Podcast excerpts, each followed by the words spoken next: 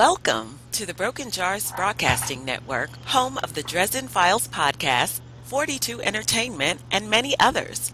More podcasts like this one can be found at brokenjars.xyz. I declare bankruptcy! Bears beats Battlestar Galactica. Depression? Isn't that just a fancy word for feeling bummed out? Quiet, you ignorant slut!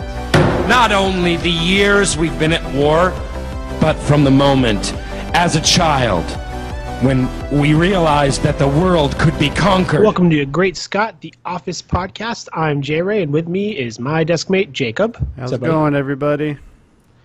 We are a member of the Broken Jars Broadcasting Network, so visit brokenjars.xyz for all of our other fantastic shows and a big what up to Tiny Build, um, one of our sponsors, uh, developer of such great games as Punch Club, Speedrunners, and Cluster Truck. Cluster Truck looks amazing. It does look fun. Cannot wait to play that game. so today we're going to be going through episode season 2 episodes 9, 10, 11 and 12, which is email surveillance uh Christmas party. the Christmas party, booze cruise and the injury. Uh four fantastic episodes, two of my personal top 10s. So uh, this ought to be interesting and rewatching them for the 18th millionth time didn't change how I felt about them. Yeah, I'm gonna say my when we do our post episode um, ratings or whatever. I've been I've been thinking we've got so many damn episodes ahead of us. Yeah. So I, I've been really I felt like I, I've been a lot tougher on these episodes, which basically will mean by the end of this podcast, years from now, um, my reviews won't mean anything because I'm just trying to keep some type of status quo, so as not to love all the episodes too much. So you could get into some of the season 9 episodes, you could be like minus 7 out of 5. Yeah, I'll be like, this is. I give this episode one Parks and Rec. One- Speaking of, I mean, we're actually watching Parks and Rec. and It's, it's pretty good. It's my first time through it. Yeah, it you know it suffers from some of the same first season like oddities, and then it kind of blossoms after that. Um, and it finishes strong. Not, not to get too far away from The Office, but it finishes strong in a way that I felt like The Office couldn't uh, couldn't do at the end. hmm You know, like it has an ending. Office kind of like it does have an ending, but it could have happened a little bit sooner. Right. But um, you know, you live and learn. Right. So we're here with uh, season two, episode nine, email surveillance. This, in this episode, Jim is having a party, and Michael finds out about it because he installs email snooping software on all the computers, which never gets brought up again, by the way. Right. And th- I guess there really isn't a B storyline except for maybe like Michael's improv stuff. Mhm. But we have the cold open where Michael sees the new IT guy and he's worried he's a terrorist. Yeah, it's like one of my favorite cold opens. Yeah, sure. at the very end he's like, "Yeah, me and the new IT guy did not get off to the best start." Uh, so it's it's interesting you bring that up because one of the first things I note is that um, is it true that Michael just met the IT guy for the first time today, or like he later references later in the show, like is he just bad at remembering the various IT people who come in? Because there's like that joke about Nick later on, like season five or six or whichever, when he leaves, no one remembers his name. No, that was that had to be at least six because that was when Sabre was there. Yeah. Um, so because because then the IT guy ends up at the party later. Right. So is Jim just super friendly, and that's why it's insulting that Michael wasn't invited, or is the IT guy an integral part of the office that we just haven't seen, and Michael is just being a terrible person by not remembering who's who? Yeah, I mean, that's a good that's a good point. I really hadn't thought about that. I just assumed he was new, but Right. I mean, he's around the office. He, he shows up in a few more episodes down the road, so he's obviously around. So and maybe Yeah. Jim was just being super friendly, like, "Hey, the new guy, we'll invite him." Yeah. You know, so And that, it's just like the the poke at Michael, right? Right. Like, I don't want Michael here, but we do want Sadiq here. And, you know, in this episode, we get to see a lot of stuff away from the office, Mhm. uh, which is really, um, which is really cool. You can see Jim's Jim's house, condo, whatever it is. Um, It seems like it's probably like a duplex, just the way it's constructed. But You know, it's an, that that was another thing too that stuck out to me at like how young everybody is because like we always talk about it and you kind of give these people ages or whatever. Mhm. Um, but Jim's room looks like a dorm room, yeah, which would make us feel like maybe he's only a couple years out of college, which would mean like he's what between twenty two to twenty five. that seems about right. Um, yeah, and it's just kind of interesting because when I watched it in college or whatever, 18, 17, whatever, um, you think these people are so old. You know, Jim's like 30 or something like that. But now that I'm almost 30, I'm like, Jim is like a baby. Yeah. You know? Uh, One thing, I because me and my wife were watching The Office, you know, two, you know, we're but we're way ahead of where we are now. And something I, I, I've noticed is they do a good job of improving people people's incomes Right. with you know because in the first season, Jim is driving a Corolla, you know, an old. Obviously, used to be someone in his family, and then later, you know, he's got the Saab, which the one the Saab he has is actually a, a badge for WRX, so it's a very nice fast car. And then he gets a Subaru later, you know, the nice big SUV. I think it's the Tribeca or whatever. So, and you see that kind of progression with people you know, in in the, their money and everything else, and like which makes sense since it's a decade long show. You're going to be making a whole lot more. Right. I mean, I make a whole lot more at 31 than I did at 21.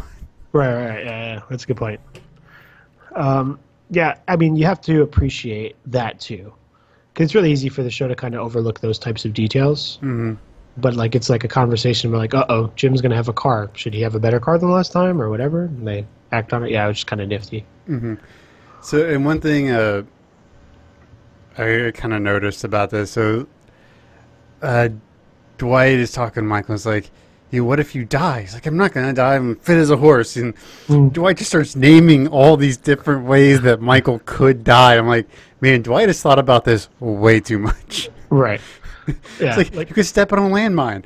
If I step on a landmine in P- Scranton, PA, you can have my job. And you know there was part of Dwight who was like, I could get a landmine. At least I Oh, had sure. that thought, Yeah, you know, yeah. like, you know, he thought about it for just a little bit. I mean, it definitely is another insight into Dwight's like weird, like sense of reality, and that he's closer to a bodyguard than he is to top salesman Right. of the Scranton Branch. Yeah.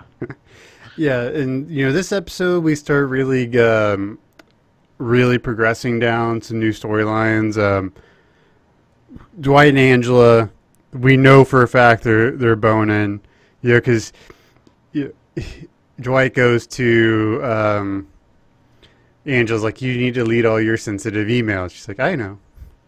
Right. and, right. and yeah. then um, the whole Baby Ruth candy bar bit where Angela gets two of them, and it's also the one of the first episodes where the camera crew is really a, like an Like extra. right? It's like Yeah. an extra character because you know, because Pam asks them if they notice anything to let them know, and then. You know, they see Dwight eating the candy bar, so they get her attention, and she's like, "Oh, super happy about it." yeah. No, it's true. And you know, Dwight and Angela, I mean, that's that's a that's one of the biggest storylines in the entire show. It lasts basically from now till the end of the series. Yep. Um, is a catalyst for a lot of things that happen going forward.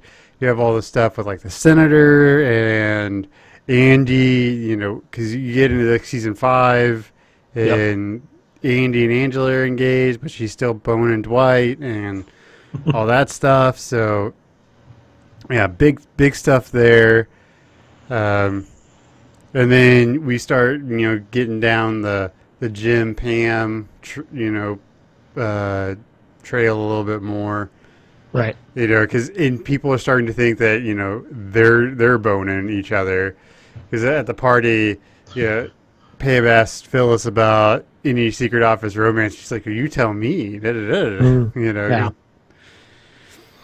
I mean, it, it's also another interesting insight into Phyllis because, like, you find out that she is kind of like this office gossip, and she's always been so quiet because she also says something like that to Karen um, later on when Karen gets um, transferred to Scranton, where they're driving. Um, they're doing that like uh, amazing race sales competition, Uh, traveling salesman. Yeah. episode.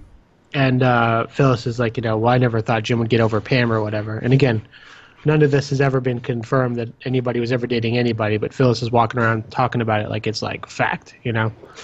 Um, it just shows that Phyllis is a bit of a chatty chatty, chatty Cathy. Yeah. Sure, Kathy. Yeah.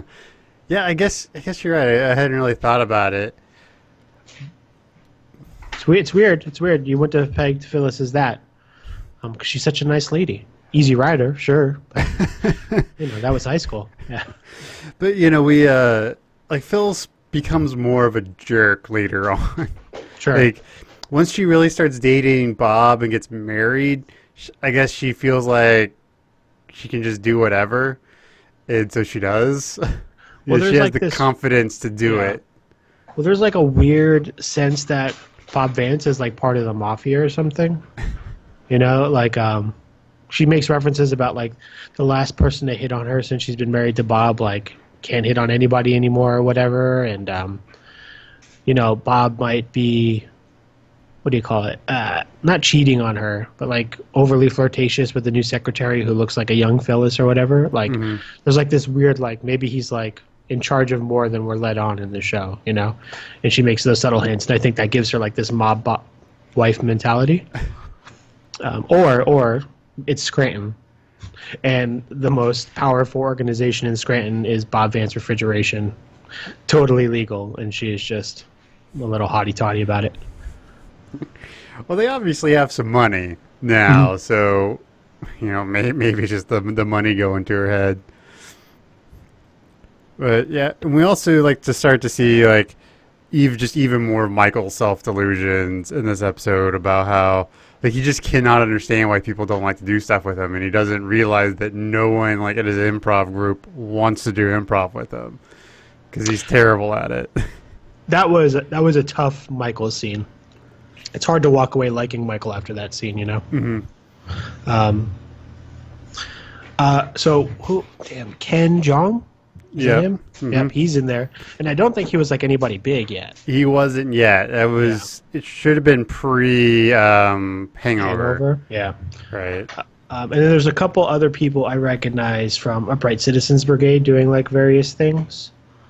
Um, Okay. So those are like legit, legit improv people there, um, which is kind of a fun little thing. Like they could have got anybody, you know, but like they wanted to like do it justice by bringing in these real improv people to do the bit. Well, Yeah, and you know those real improv people are like, yeah, I would totally love to be on TV. you know, like doing their improv theater thing. Um, yeah, but Michael's such a douchebag during the whole thing. It's like, how do you walk away liking him? oh yeah, and it's going to get even worse come the Christmas episode. Yeah, you know, and I was thinking about that too because so like he's kind, so okay, let's chalk up why Michael's an asshole in this episode. Okay, so he does the email surveillance, right? And Right. Everybody feels like they are having their privacy, you know, breached. Mhm. Um, then he's, I mean, Jim knows that Michael knows, and Michael obviously knows, and no one's saying anything, and Michael's putting Jim in this place where like Jim has to feel bad about it. right. He's mean, like, and- you know, yeah. if you have, if you're doing anything tonight, just let me know. I'll totally Yeah. cancel an improv. Yeah. Um, and then in improv, he's a total fart nugget, you know, uh, stepping over everybody's scenes. And then even when he shows up at the party, like I remember the first time I watched the episode way back, I was like, like, oh, that's nice, you know, like they'll throw Michael a bone. But I was watching it like this week, last week, and I was like, man, like Jim is like being too nice, but you don't get to see the whole party after Jim is being nice to Michael. So you want so like, does the rest of the party go okay, or was that just Jim's one time of being nice and everybody's kind of sour that he's there? Well, that and you know, he shows up to this party uninvited, Mhm. and he just like shows up. No big deal, right? Like He's like, whatever. Take my coat. yeah. Yeah. Uh, there's there's a couple background characters at the party I was curious about. Like there's there's a blonde girl that looks like she's there with Ryan, but then Ryan starts asking about Katie as soon as he's away from her. So I'm like, is this a sign of Ryan douchebag Ryan coming out? There's a um, There's a blonde woman you see a couple of times in this season who sits in the back in the annex with Toby. She sits behind Toby, like facing the pillar that's behind him. Okay. So like not in the cubicle with Kelly, but closer to the entryway door. Mhm. But she definitely never talks. So I was wondering if it's this lady because there's might a be bit. her. It Um, could be her. But yeah, same thing. Like it's weird they keep bringing this lady back, and she's been in a couple episodes. Um, but like Devin, no lines, uh, and then she's just gone later on. Right. And so, like, this is another weird thing that we'll, we'll actually get to in on the Booze Cruise episode. But Ryan brings up Katie, and Jim's like, well, "I haven't talked to her for a while." Right. So there's obviously a rift, but when Booze Cruise comes around, they're like back together or start talking to each. I don't know what's going on there, but you know, it's definitely. It seems like. It seems like Jim's like, man, I'm just lonely and I need somebody to bone, you know, that kind of thing. Like it really does seem Right. like like a like I'm lonely fuck kind of thing.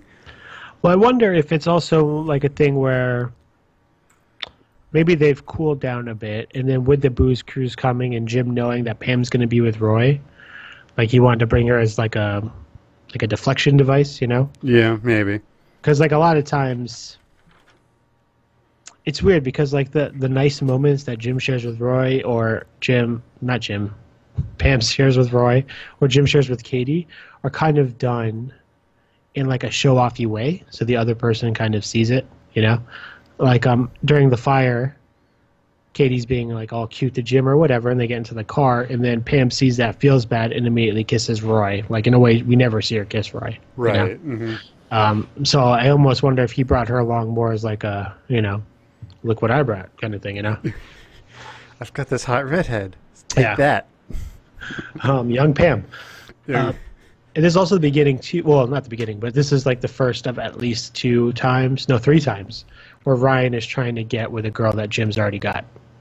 Right. Yeah. Because he asks about Katie, then he sends Karen a creepy email, and then he blatantly hits on Pam once he becomes uh, whatever the hell Jan's position was.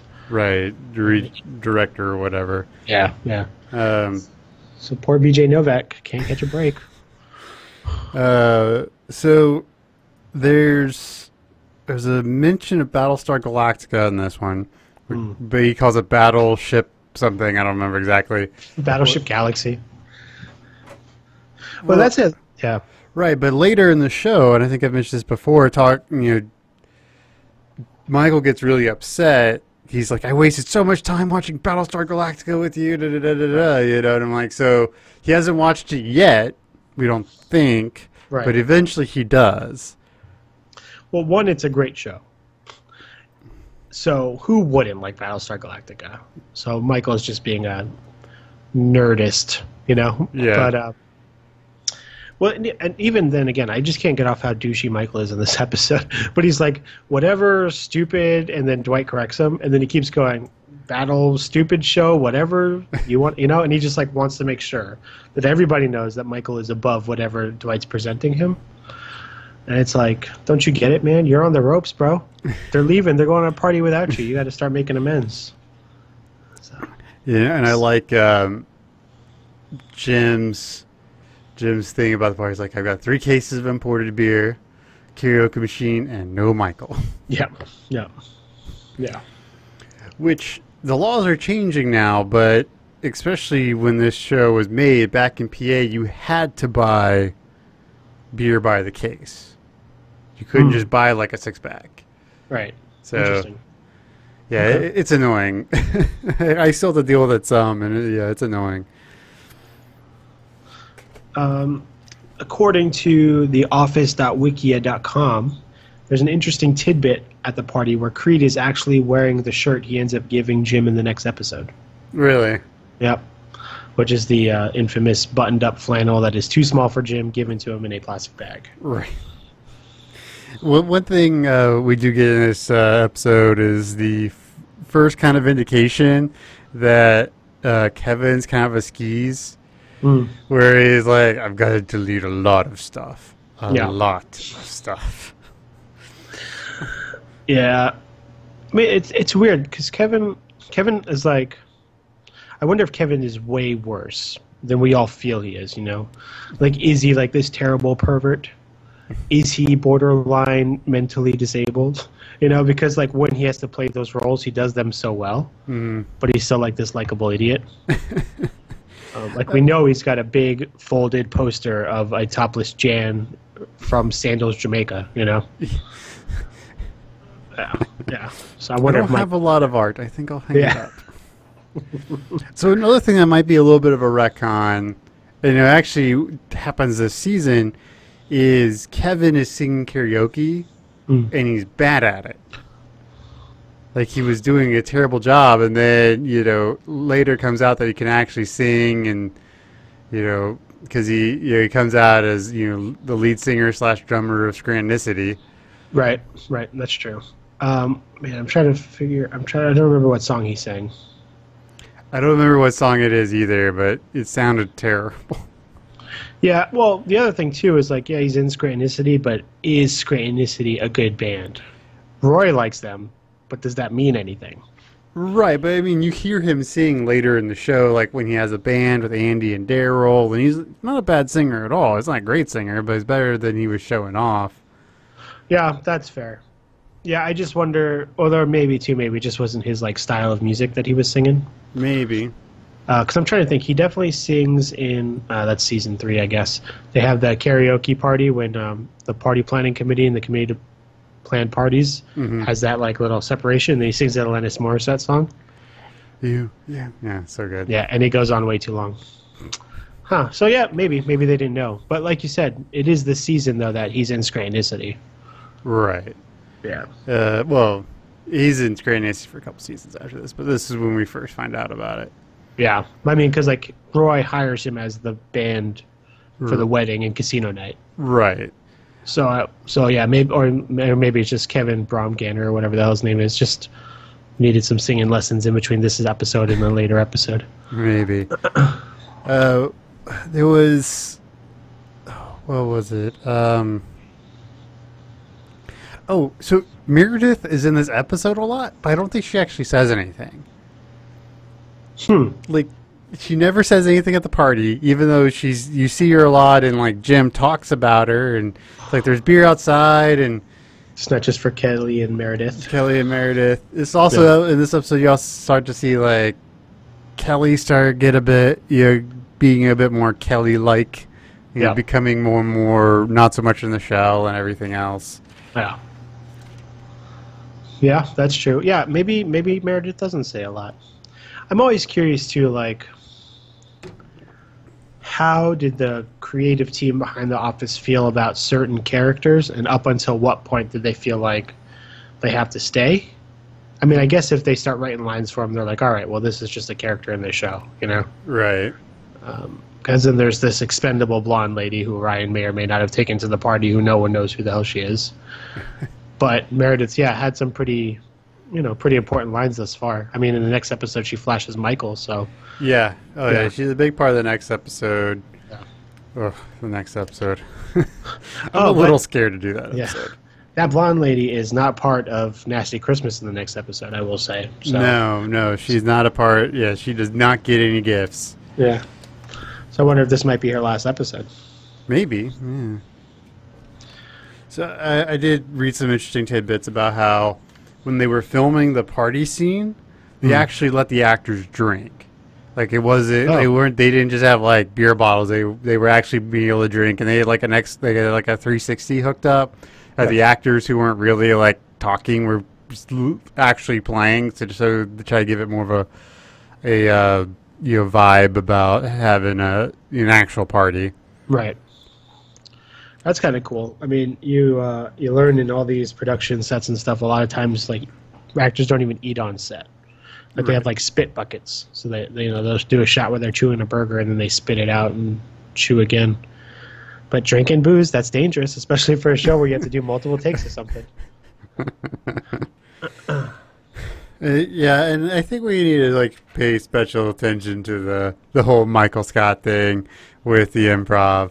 Uh, yeah, he's always got a gun, always an FBI agent. You, He does that one time where he jumps. He's like Michael Schoon. it's just like, see, it's improv. It's not Scarn all the time. It's Schoon sometimes. um, And then they like go over the thing. He's like, "Yeah, it's a it's a mutual friend that we all know from different ways." and he just buys it. He's like, yeah, you know what? You guys have fun. I have an office thing actually, which is like sad because he doesn't because they don't want him there. One thing I did notice about this episode that I really hadn't noticed before is it's fast paced. Like this, it, this it never slows down. There's always Yeah. stuff going on. Well, like you said, because there's no B storyline. Like every scene is relevant. Right. Well, yes. So, and one thing I think we gotta we gotta get to is Jim and Pam in his room. Like it's kind of a it's a pretty big deal, you know. Yep. And I, I actually wrote a note. I'm like, Jim should have just done it. Like he she, he should have just jumped on top of her right then and there and just got this whole thing over with. Oof. Yeah, I mean, uh, well, he says it later. He was playing the long game, you know, when uh, Michael starts to fall for uh, Holly. right.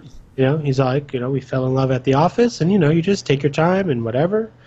Uh, so it doesn't seem Jim's style, but that's a good point. We could have saved ourselves, you know. Right, but but even the next 37 season, you know, he's about the next season, next episode, he is gonna tell her how he feels, but then chickens out. Yeah, well, you know, And- and I, and I guess we'll get there, but I don't know why he chickened out. I, I don't know. I think maybe because Roy was around. Yeah, maybe, but I mean, like, I don't know. What did he expect? Like, it's like the office Christmas party. Like, you know, like everybody's kind of there. Daryl's floating around already. Um, yeah, I don't know. It just seemed like it was a great time. Like that seems better. Give her a cute card instead of maybe accosting her in your own bedroom. But she just had this look about her, like she kind of could feel it too. I'm like, you know what? Just do it. Just go for it. Like, I mean, it, yeah, it definitely would have made a lot of people happy if they just hooked up a lot sooner than the end of season three. it's true. we- It's true. We need it though, Jacob, because otherwise, how do we get Karen?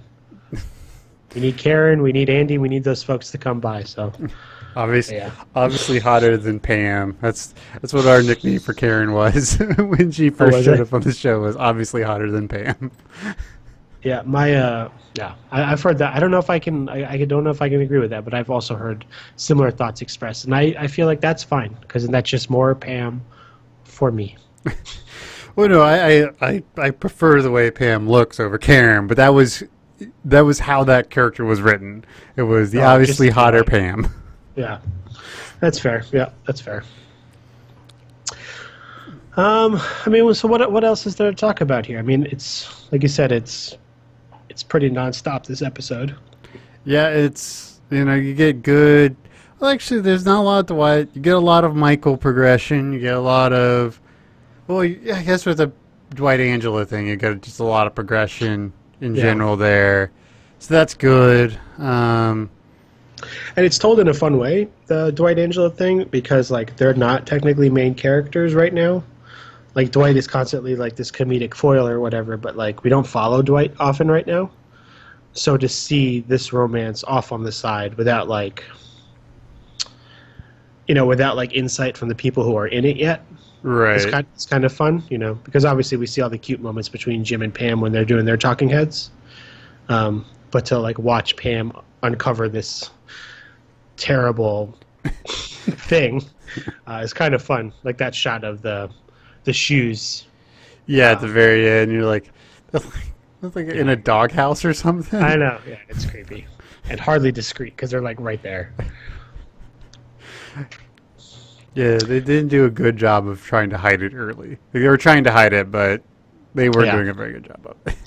Do we think that this is the first season they start dating? I think so. But you got to remember, we're only nine episodes into season two, and there's no mention of it in season one. So hmm. it's really You know what I'm hard. thinking of? It's hmm. just coming to my head. But in conflict resolution, it's reported that Angela, well, it's suggested that Angela redacts a bunch of complaints Mhm. six months prior to that episode. So if six months prior is when she starts dating Dwight, then Right, Maybe she which- redacts, right? Yeah. So maybe it is this year is when they start dating. Mhm. Okay. Okay. Okay. So what are you what are you gonna got anything else? Or we re- ready to move the ratings? Yep. Here we go. So I dug this episode, but I didn't dig it perfectly. So I gave it 3.8 out of 5 Birkenstocks, which is a weird amount of shoes to have, but that's that's what I'm going with.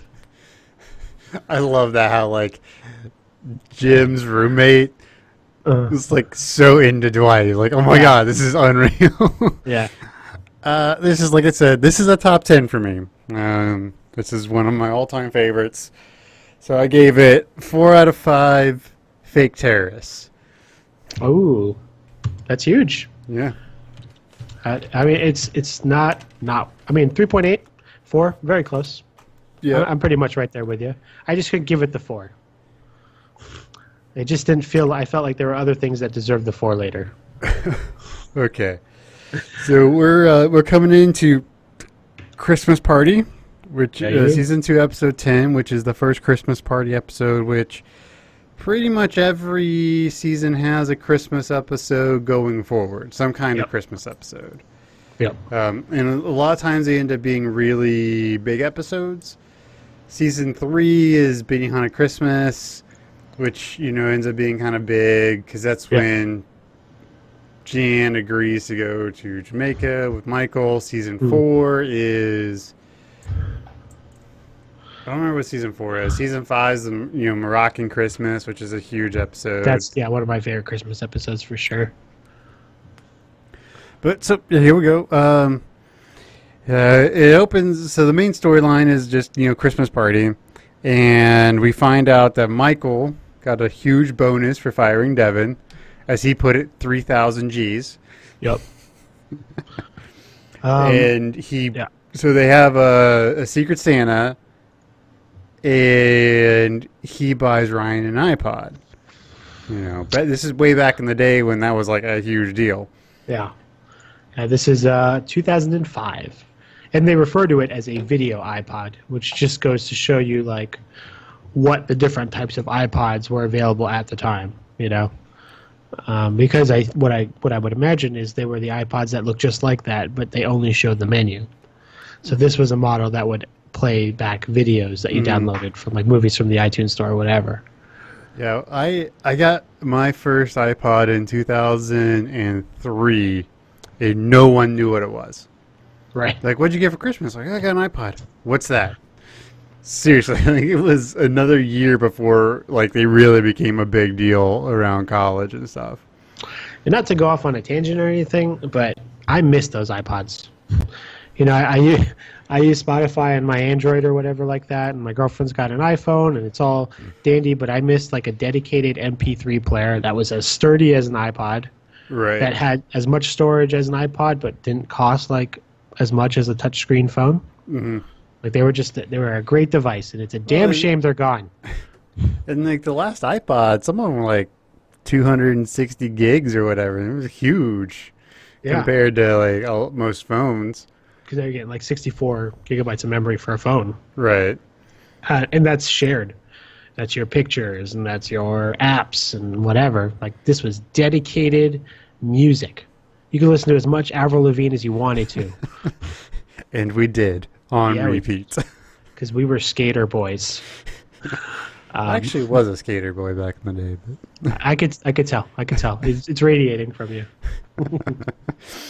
So the big, I mean, I don't know if it's you really want to call it a B storyline, but the sort of a B storyline is the whole teapot thing with between Jim and Pam, because Jim finally gets uh, Pam, Pam. for Secret Santa, and it's the teapot and a hot sauce packet, a boggle pencil, which we never know why.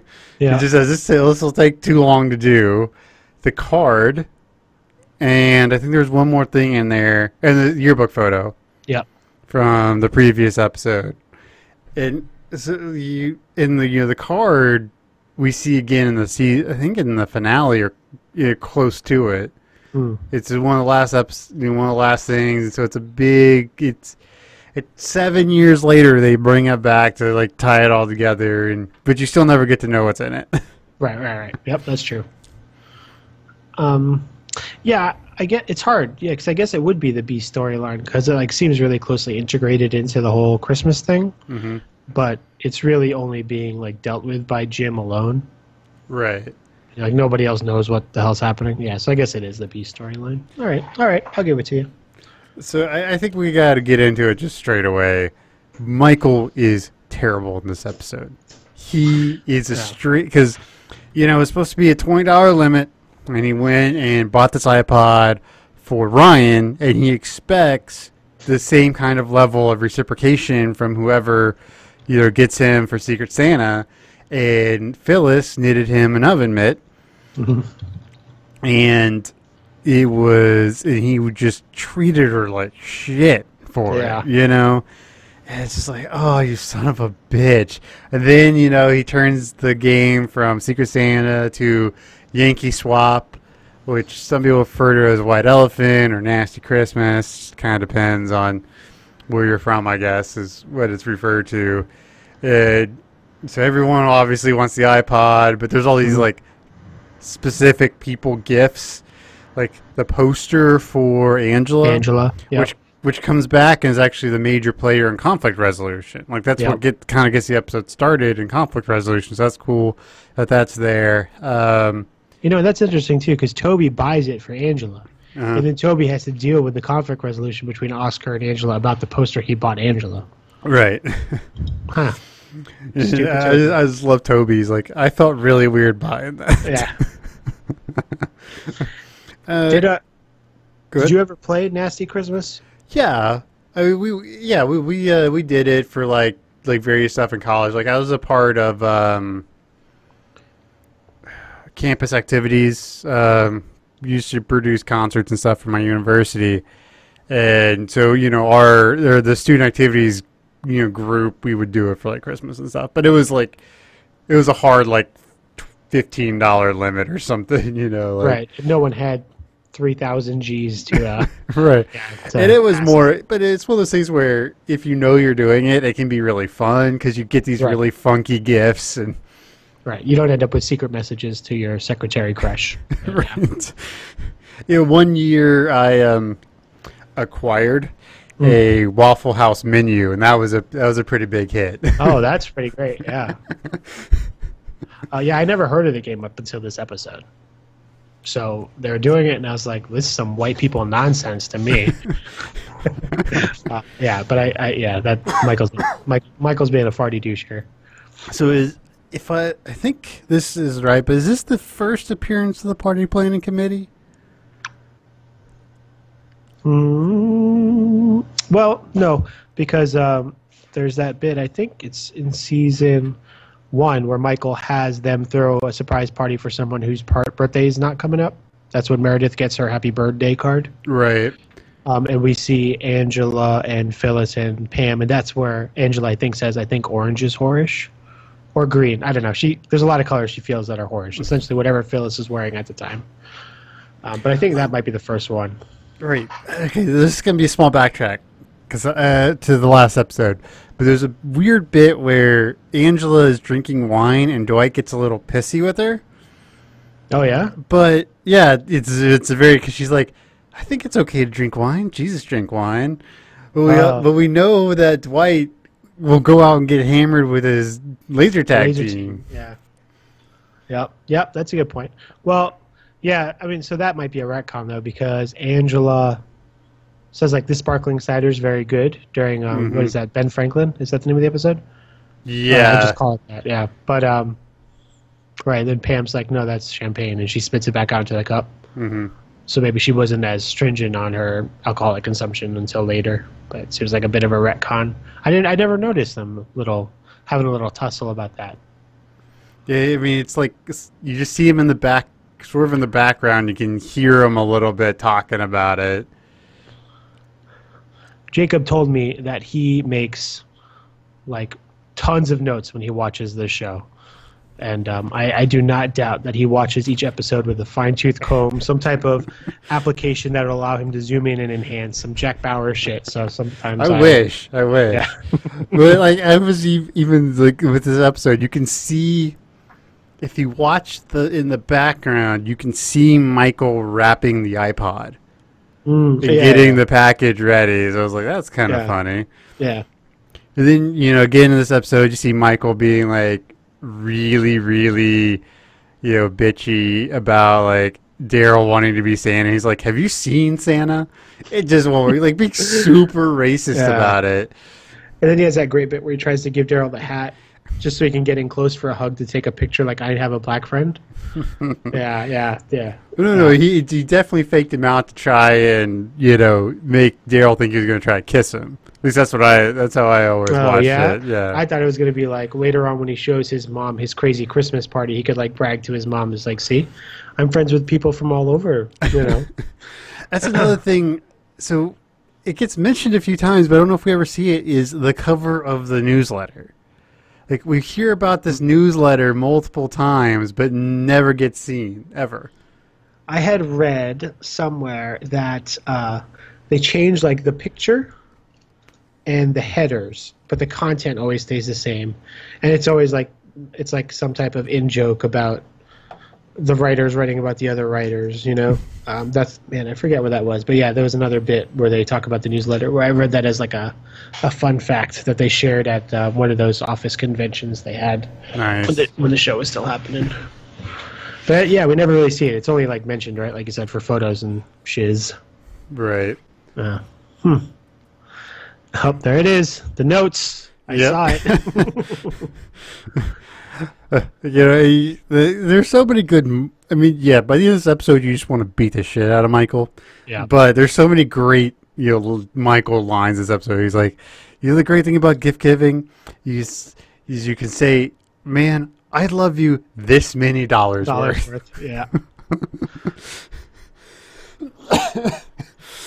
Yeah. So, I just, part of me so just feels sorry for for early Ryan because it's it's a little creepy. Michael's well, more than a little creepy towards Ryan.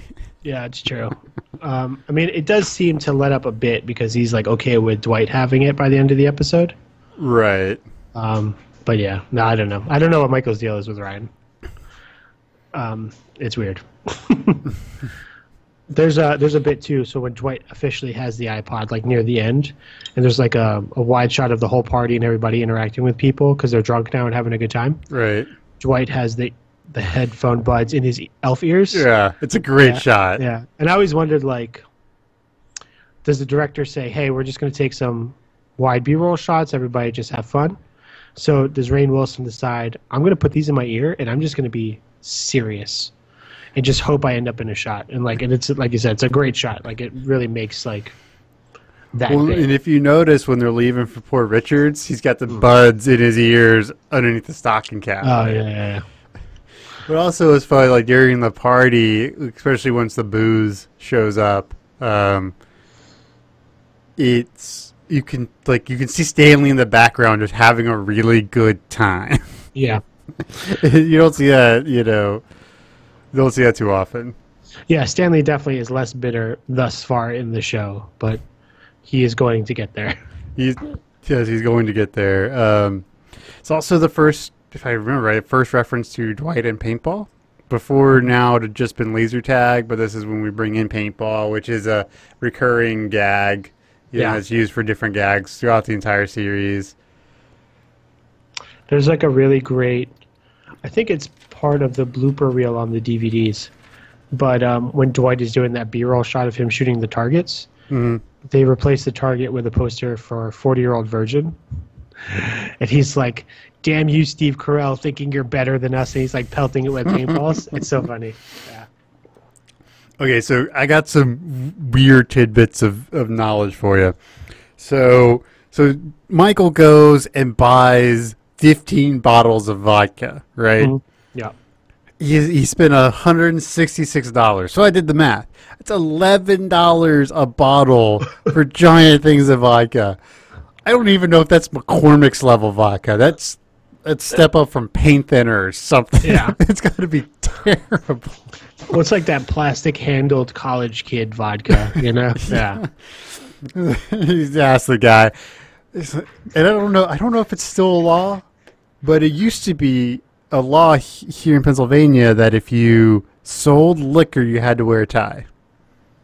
Oh, well, he was kind of dressed up nice, though. Yeah, but Yeah. that it, it, was- it, it was is or was a law here that you have to wear a tie to sell Wow. booze. That's so weird. Yeah, and all, all of the liquor stores here are still state run, so they're like they're government agencies, so they're Right. they're weird. Um, okay, and there, there's an exchange between uh, Roy and Daryl about fantasy football, Yep. and how Daryl traded Shaun Alexander for defense. Yep. Shaun Alexander was far and away the best fantasy player that season. Like it was a big mistake for Daryl to trade Shaun Alexander. Hmm. Well, I wonder at the time of them shooting the episode, was that information that was known yet or not yet? I mean, you no. Well, by the end of the season, I don't know when this would have been shot, but it would have been. Because it like aired in, um, it aired December 6th. So it's probably shot. I mean, it was probably shot before the NFL season actually started. So it's like information I didn't have. And then, so it becomes funny Right. once real world starts happening. Huh. Right. Um, Well, Roy disagrees with his thoughts on on that move anyway. So well, Roy was very right. he should not have traded Shaun Alexander for defense. um, what else do you got? You got anything else here? Oh, I got I got a lot of stuff here. okay. Um, so you have the whole like after after everyone's getting all crazy and stuff. Uh, Michael's like, "Here, give it up to Ryan, king of the party planning committee," and hmm. Angela gives him this look that if looks could kill, he would have just exploded. Yeah. there would have been nothing left. Just you know, stumps at the knees, and that was it. it was. It's one of my favorite Angela shots. It's her outside throwing the ornaments at the wall, and they're like not breaking on impact. Which, like, obviously, is like because they're probably like non-shatter ornaments. But I also Right. like to think that she's so like tiny and dainty that she just can't throw things with enough force. Well, that's kind of a a reoccurring joke. Yeah, But uh, especially you get it in season three with the um, no, you get it in stress relief with the the fake fire that Dwight starts. she only It's like- weighs like, 92, 82 pounds, something like that. I only weigh eighty six pounds. Yeah. Um, well, and then also there is Boys and no, not Boys and Girls. It's Women's Appreciation. Is that season three? right. hmm um, where they all go to the mall and she explains that she wears clothes from American Girl dolls, like the large, The large American Girl colonial dolls. dolls. Yeah, yeah, no. So she's she's like a little tiny little person. And then, yeah, at the end of the episode, we see the whole like Pam actually gets her gift, and like like I said before, it's all in the eyes with Pam, but she just looks so happy. Mm. She she plays it so well, like more than all. I think that's one reason why people really like the relationship so much. But it's one of the few things on television where I really honestly believe that character is in love with that other character. Right. Yeah, they she does it so well, e- even better than Krasinski does Jim. You know, but Yeah.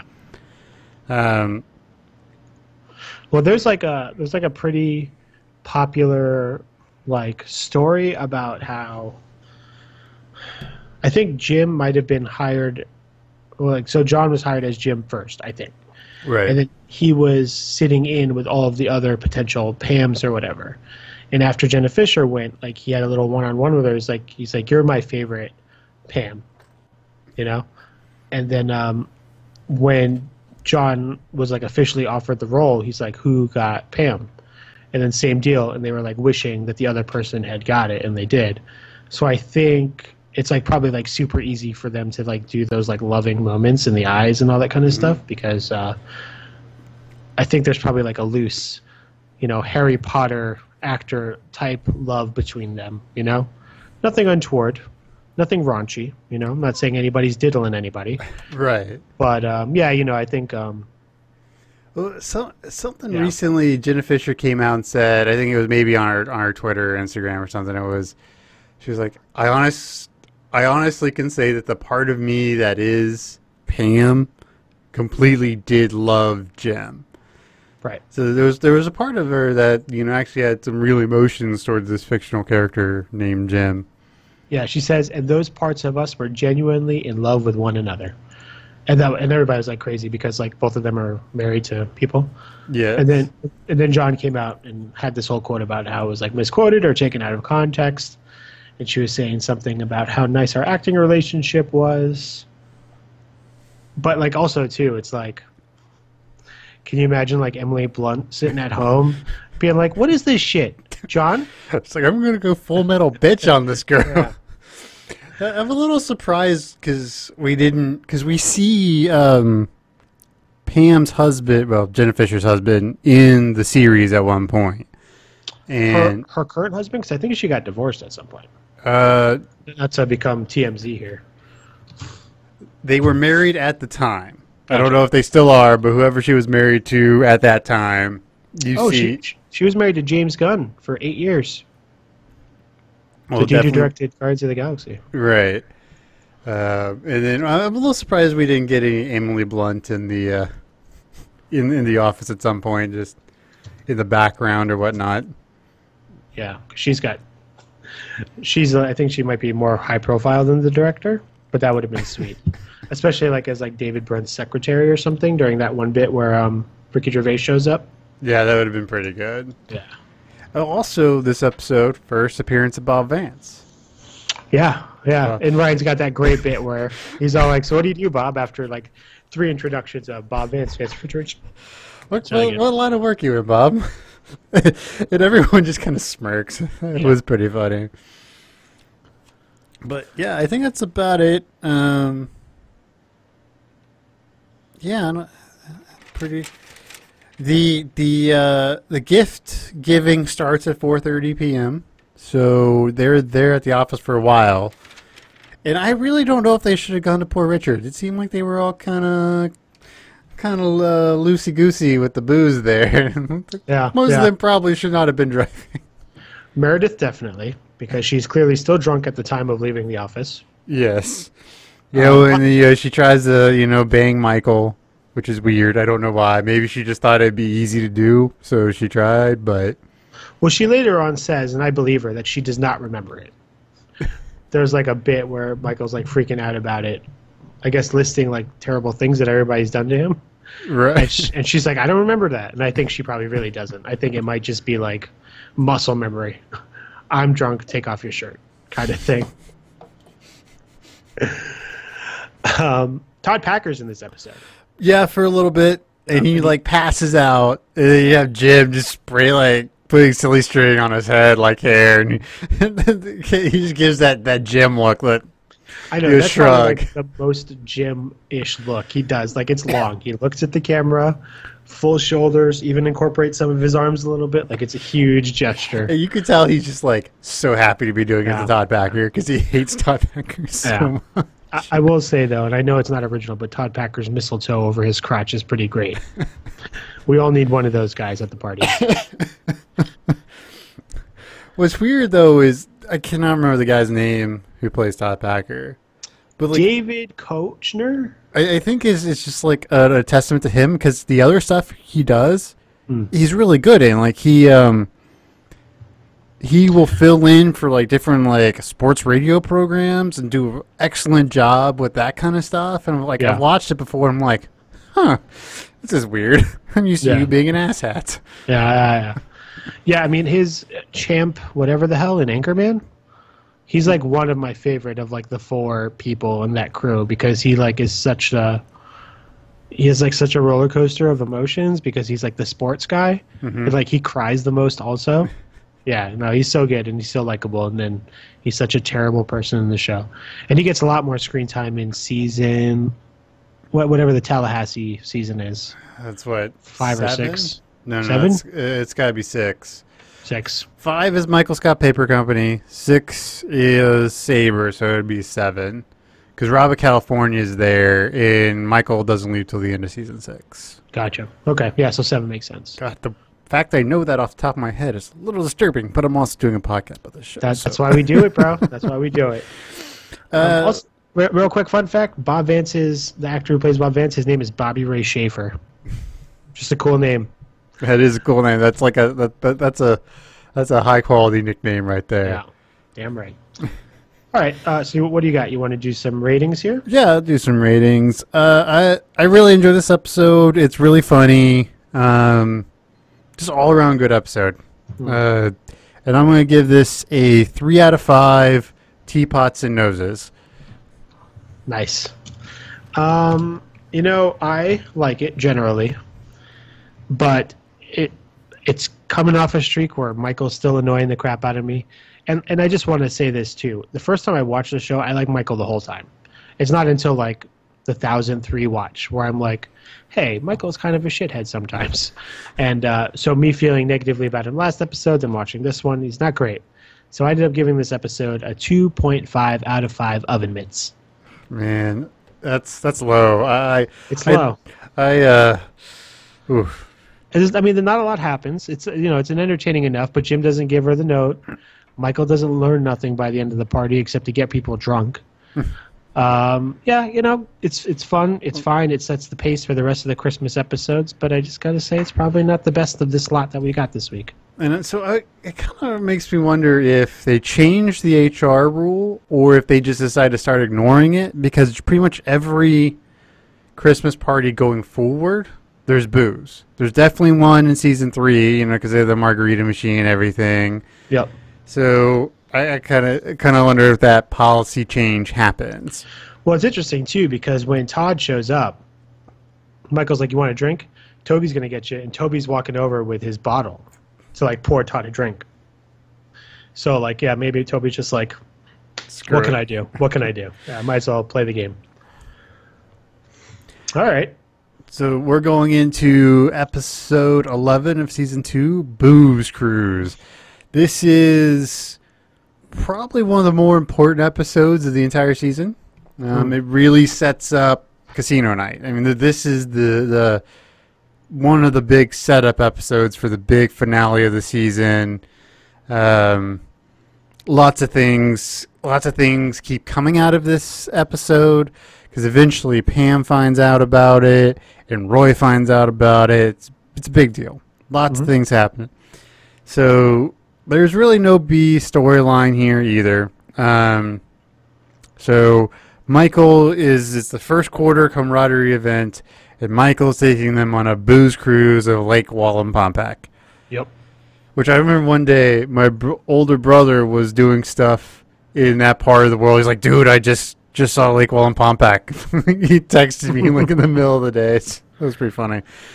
Uh, but uh, we have one of the great cold opens with the vending machine, where Jim puts all Oh. of Dwight's stuff in the vending machine, Yeah.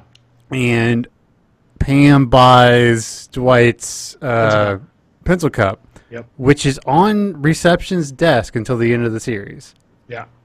So it never moves. Like it's always being used from the rest. So that's a great, nice bit of continuity go like for the entire show. And it shows like Dwight's respect for, um, uh, you know, like capitalism. Like Pam bought it fair and square. It's Yeah. hers, and he doesn't fight it. Um, I will say I do feel kind of bad that like. I bet it, it's one of those pranks where, like, if you really think about it, it probably took Jim longer to set up than it will take Dwight to fix it, because you know that vending machine's lowest denomination of coin acceptance is probably nickels. His wallet was a dollar, which means he only had to put 20 nickels in, and Jim gave him a damn bag. You know? And then by the time he's got his cash, he could just start ordering stuff all over the place. So I feel like I, I- it's one of those moments where, like, Jim, you probably should have spent your time running cable up a telephone pole. Oh, he does after a while.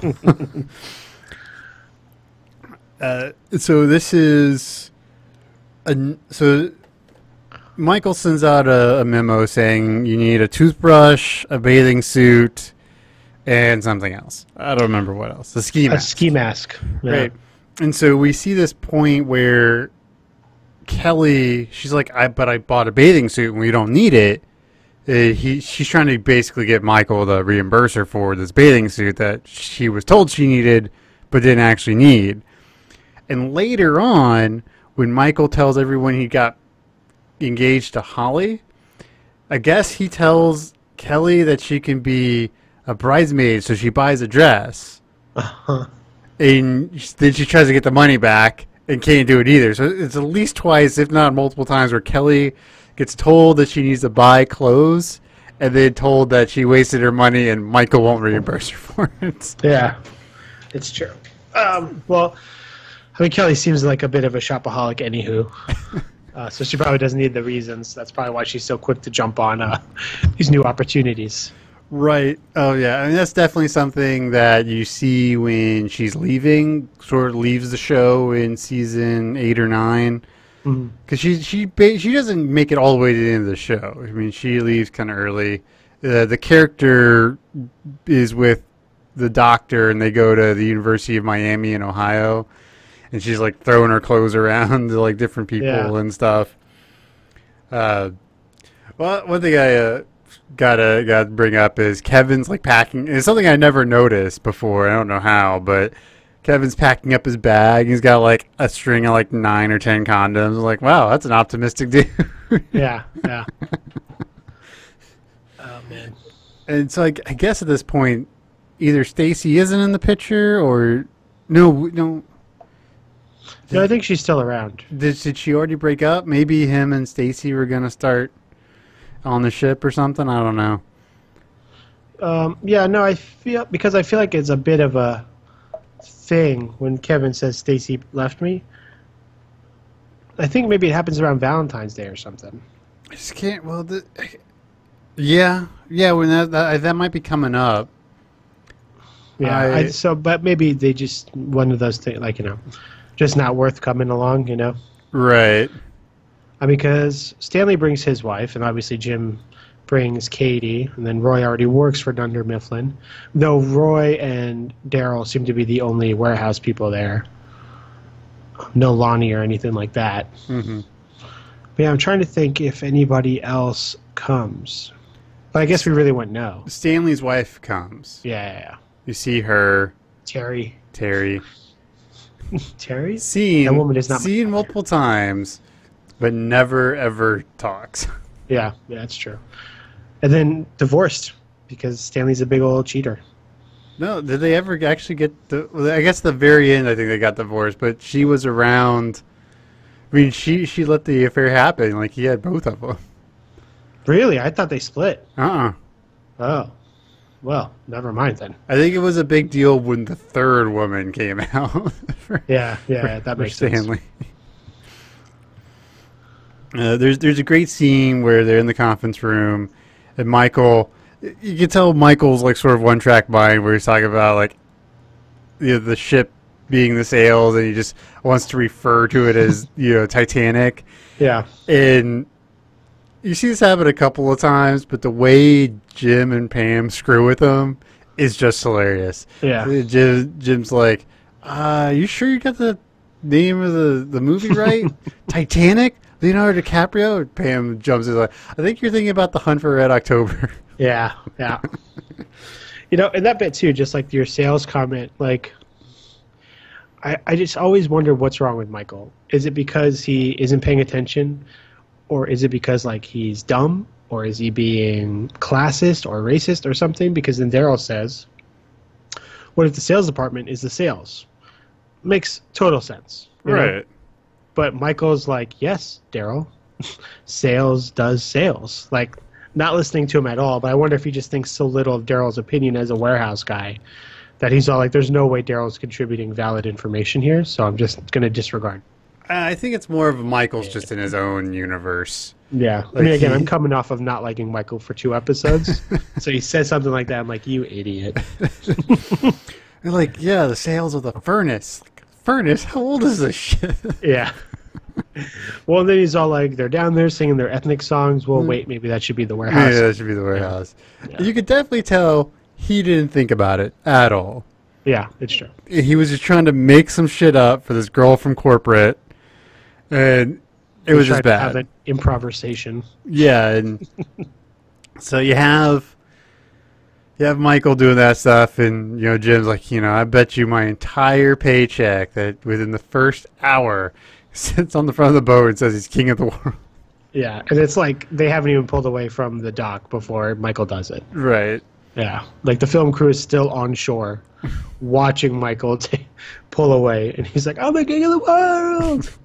And then you have you have the scene where they're boarding the ship, and you know Michael's name is like we have the professor and Ginger, and you Mary Ann and the Globetrotter.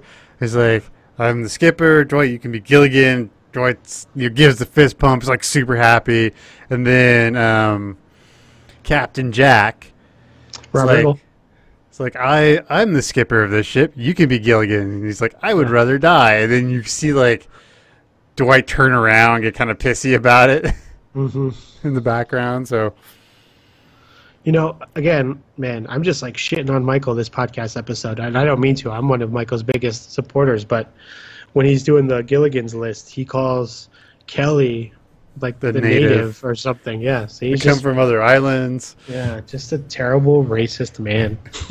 he really is like that's something I'm noticing more now on this. Like he is just like really, really racist. and it's like you feel bad because he's like dumb, right? Mm. Like he's not experienced in the world, and it's one of those situations where like, can you give him some credit because he's ignorant? Like not maybe by his own fault, but there's other times too where you're just like, you suck, Michael. like educate yourself, bro. Well, like, yeah, and it's I think it's, it's something we've touched on, but especially after um, the Halloween episode from season one, we understand just how alone Michael is. Right. You know, his only interactions are like television and stuff. Right. And this was still like early internet, so you can kind of give him a little. Like a lot of people were still on like dial up back in 2005, you know? Right. Right. So, I mean, there, there is some of that lack of availability, but still, you can definitely tell that, like, I, I think it's just a good job on the actors and writers' part of Yeah. really showing that he is secluded from society. Like, he doesn't really have friends. You know, th- everything in his head is a movie. Uh, we see that. Um, you know, we see that more in because we were uh, we were I watched the first part of Stress Relief right before uh, we came I came down to start the podcast, but you see that in that episode and just everything about him. He tries. He wants it to be cinematic. He wants it to be crazy and you know go just like the movies and everything else. And you just can't. You know, it is Right. it's not reality, but he doesn't see it that way. Yeah, there's that um, one bit in man, what's the name of the episode? Is it like quality assurance?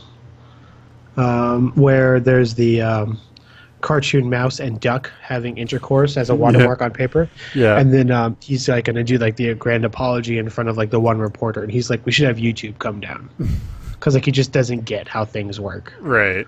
and he thinks like YouTube is a production company. Well, they are now, so he's just ahead of his time. That's true. He's just too forward thinking. Yeah, yeah. I mean, may- may- maybe maybe Michael is a genius. we just Just like don't Stanley know it. thinks. Yep. Um, so let me see here. Yeah, so Roy and Darryl, the only two warehouse guys who show up, and they kind of bro out. There's that pretty great snorkel shot. Snorkel shot. Snorkel shot.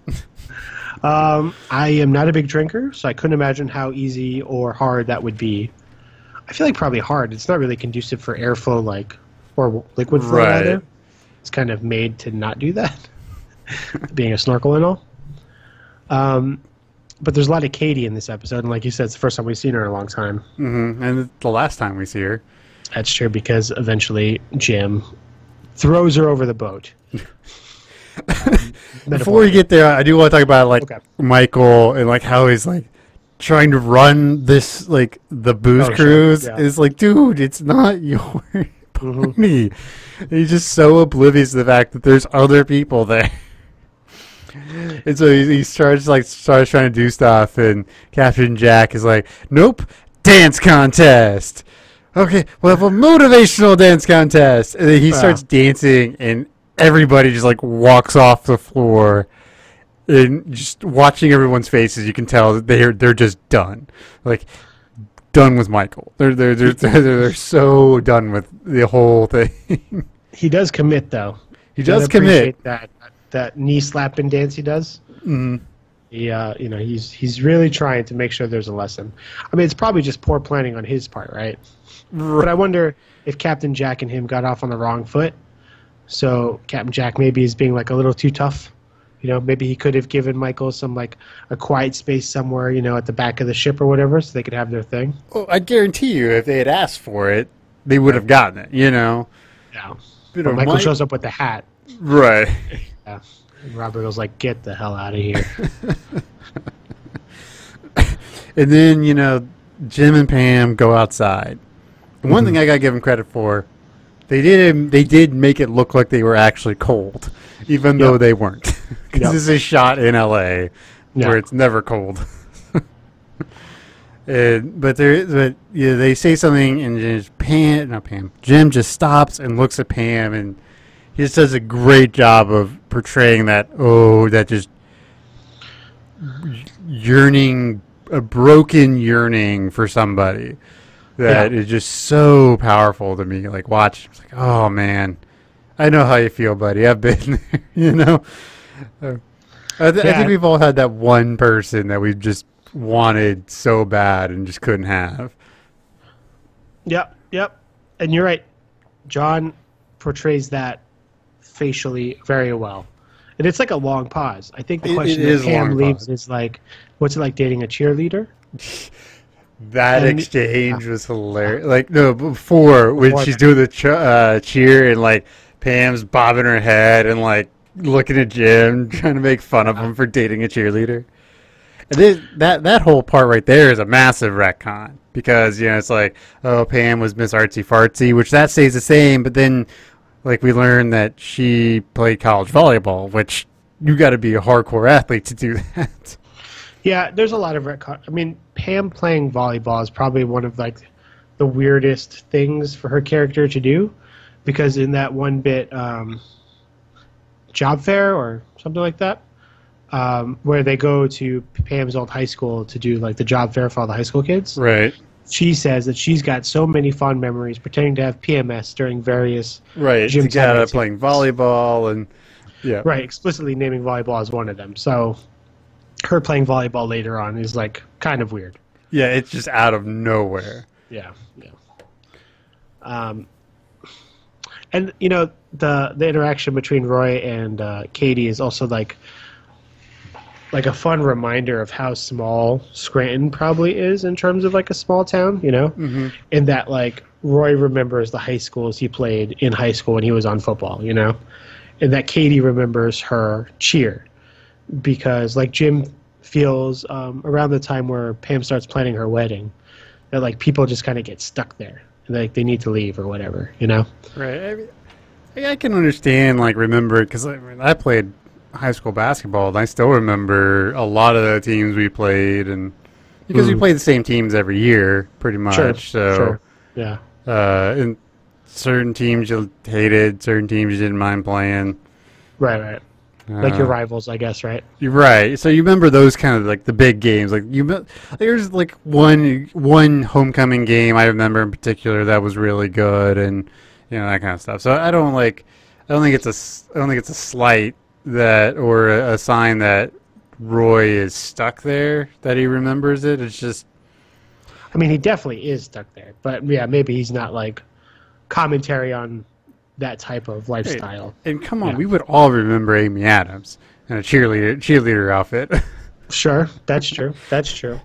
Uh, I, I was a punk rocker, Jacob, and I did not subscribe to all that sports silliness because that's what the man wanted, bro.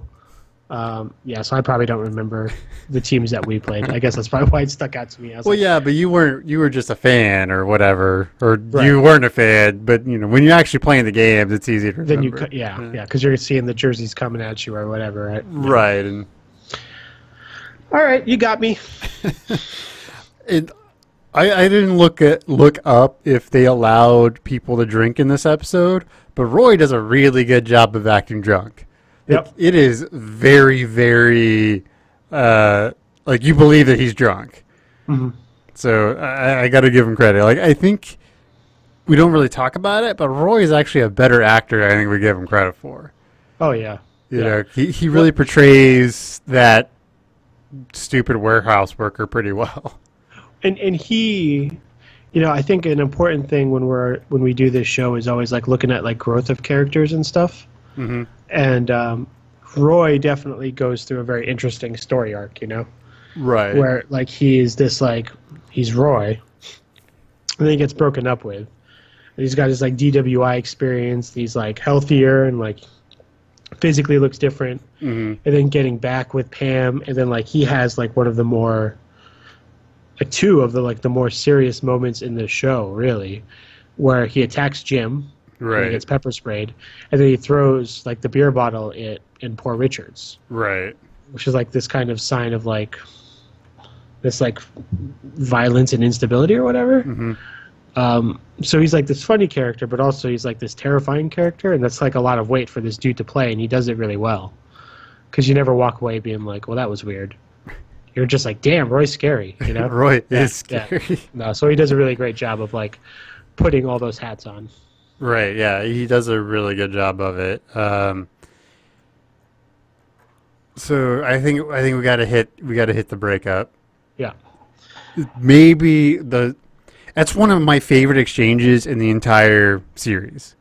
I think it's the, the way Why? Why am I even here? well, and the way that like the Krasinski slash Jim just like it's completely flat. There is no. It's just.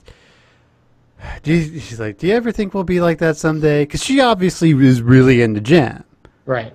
and he's like, nope. What? What's wrong with you? Why am I even here? I don't know. Let's break up. Just flat, completely flat. It's so good. Yeah. And then the, all the crazy awkwardness that follows. But that, that one scene, that, to me, that's the, probably the best breakup on television ever. like, it is so good. Yeah, that's pretty good. Um, I think in the beginning of season four, you see flashbacks of Jim and Karen breaking up. Um, because at the end of season three, it ends with him like coming into the room and asking Pam out on a date, which is like classic jam moment. Um, but then I think in episode one of season four, um, you see.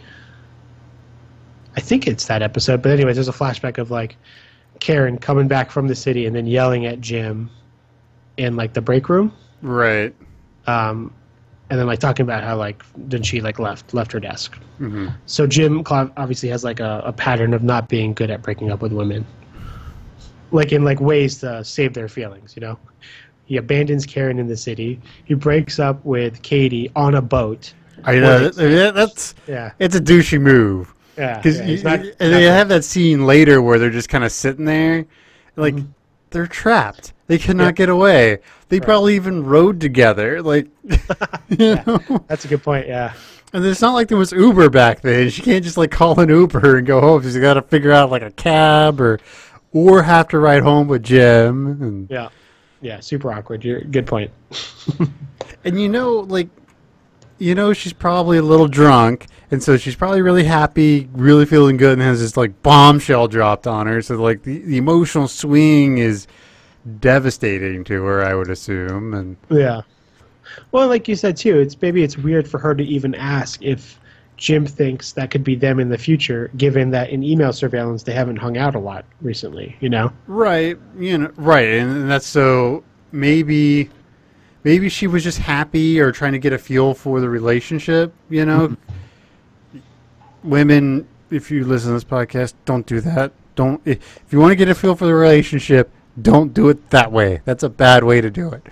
But it could could have been that. Um, it's hard to say, but it did it did seem kind of like random that she would ask that question. Then Yeah. Yeah. I mean, I mean, again, unless it's one of those like weird like timing things in terms of like when stuff happened, like they aired out of order or whatever. could be. But even so, it's one of one of those episodes is going to be them not seeing each other for a while before they break up. So, yeah. Right. I mean, it, it definitely set it up. But the producers have said that if they had known how big of a deal she would have become, they would have figured out a way to keep kept her in the show. Yeah. at least for a while. Uh, then we have the whole bit with uh, Michael. It's like, all right, I'm going to motivate some people. It's like, look, the ship's sinking. We're going to be at the bottom of the lake in five minutes. And like Captain Jack comes out and he's super pissed. Well, and he was just about to bang Meredith. Right, well, Meredith when- is shirtless, Yeah, underneath which the- is a life preserver on. So you you got to assume that you know Captain Jack eventually got his, and Meredith know- got hers. I mean, do people bang Meredith because Meredith will bang anybody? Or are we to believe that Meredith is like a hot commodity in this universe?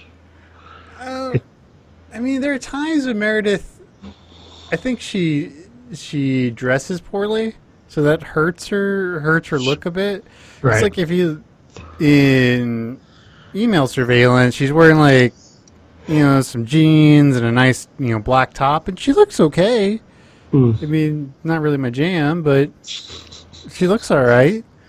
Yeah, she wears a lot of those like like self knit mom sweaters. like, Yeah. things with like little characters on them and like jumper alls and stuff like that.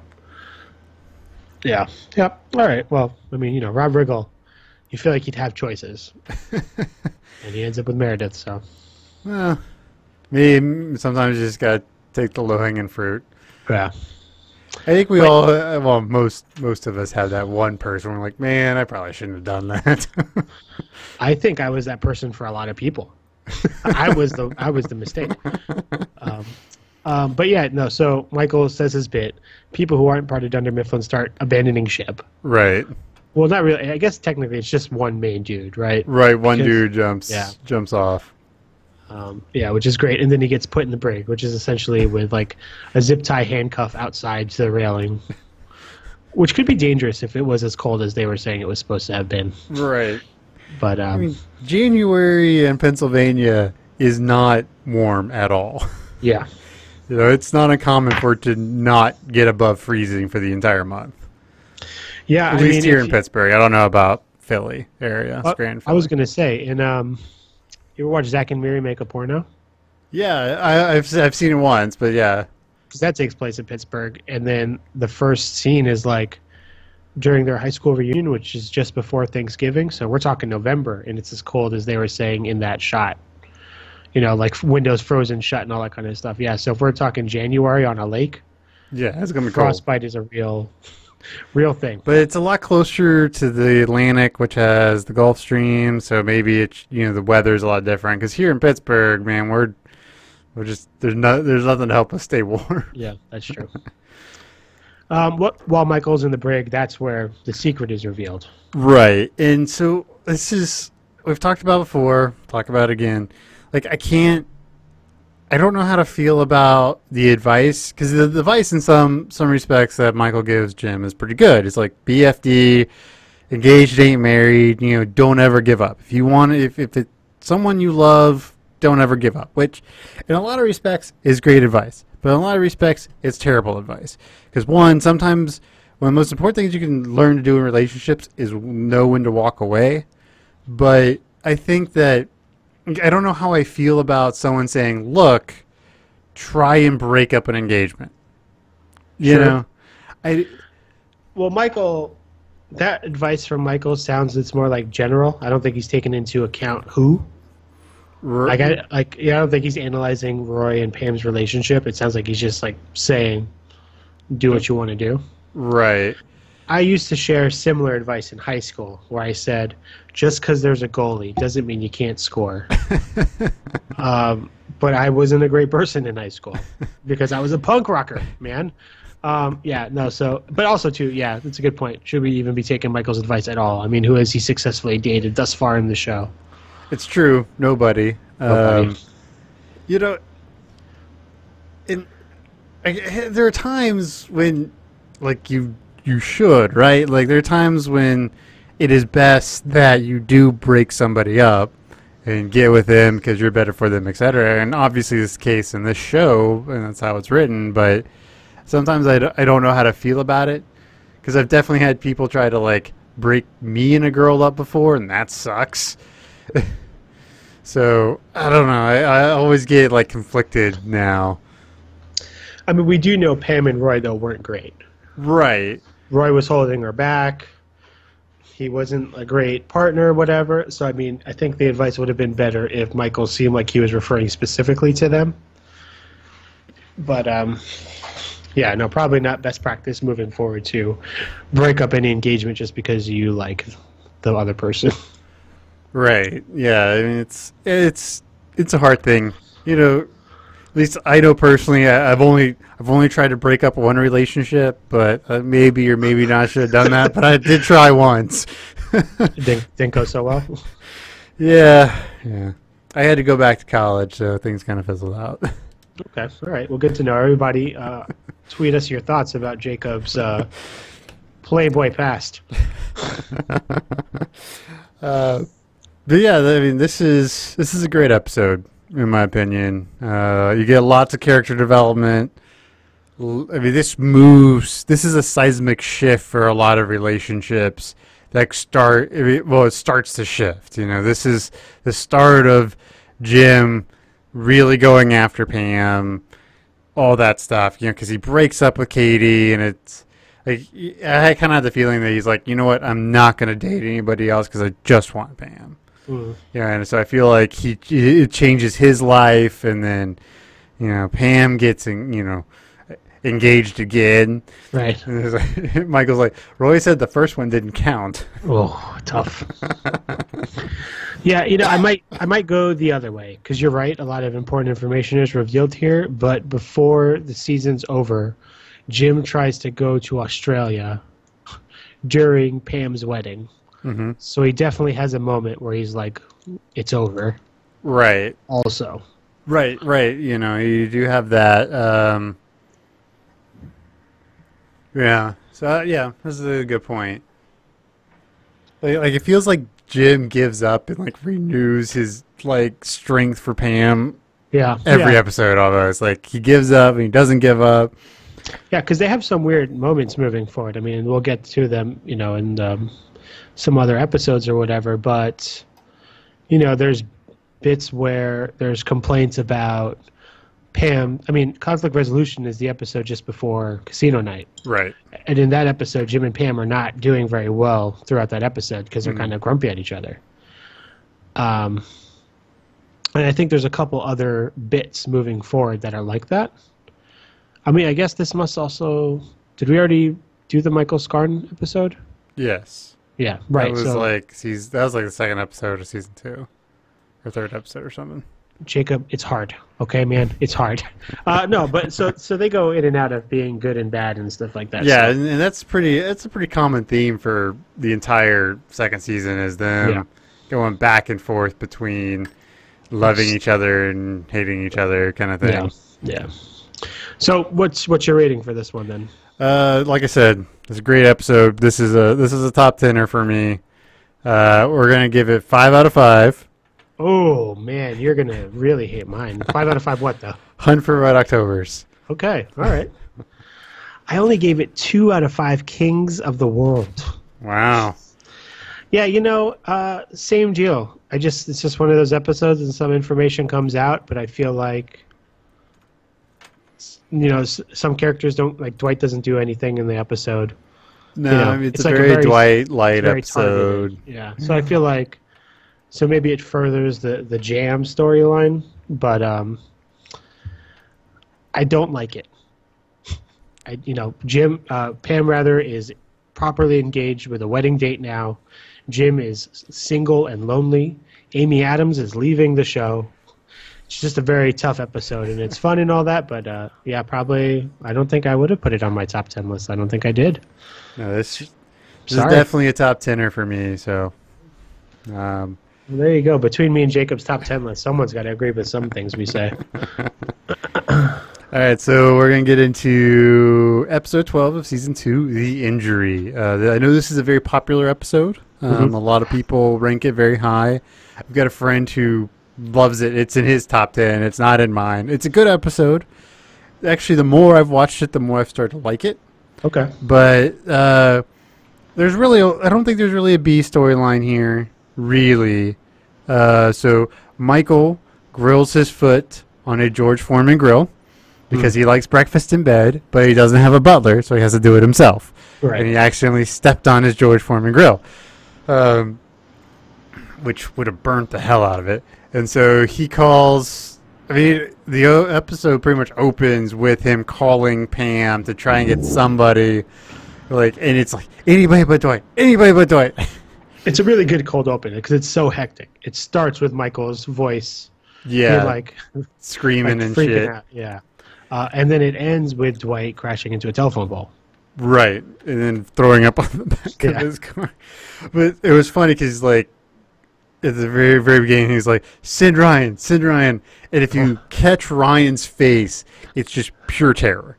Like, oh my god, too. please don't let make me do this. Yeah, because he like walks into frame, and then like walks out of frame as if like he knew where where the shot was. He's like, nope, and he kind of shimmies off.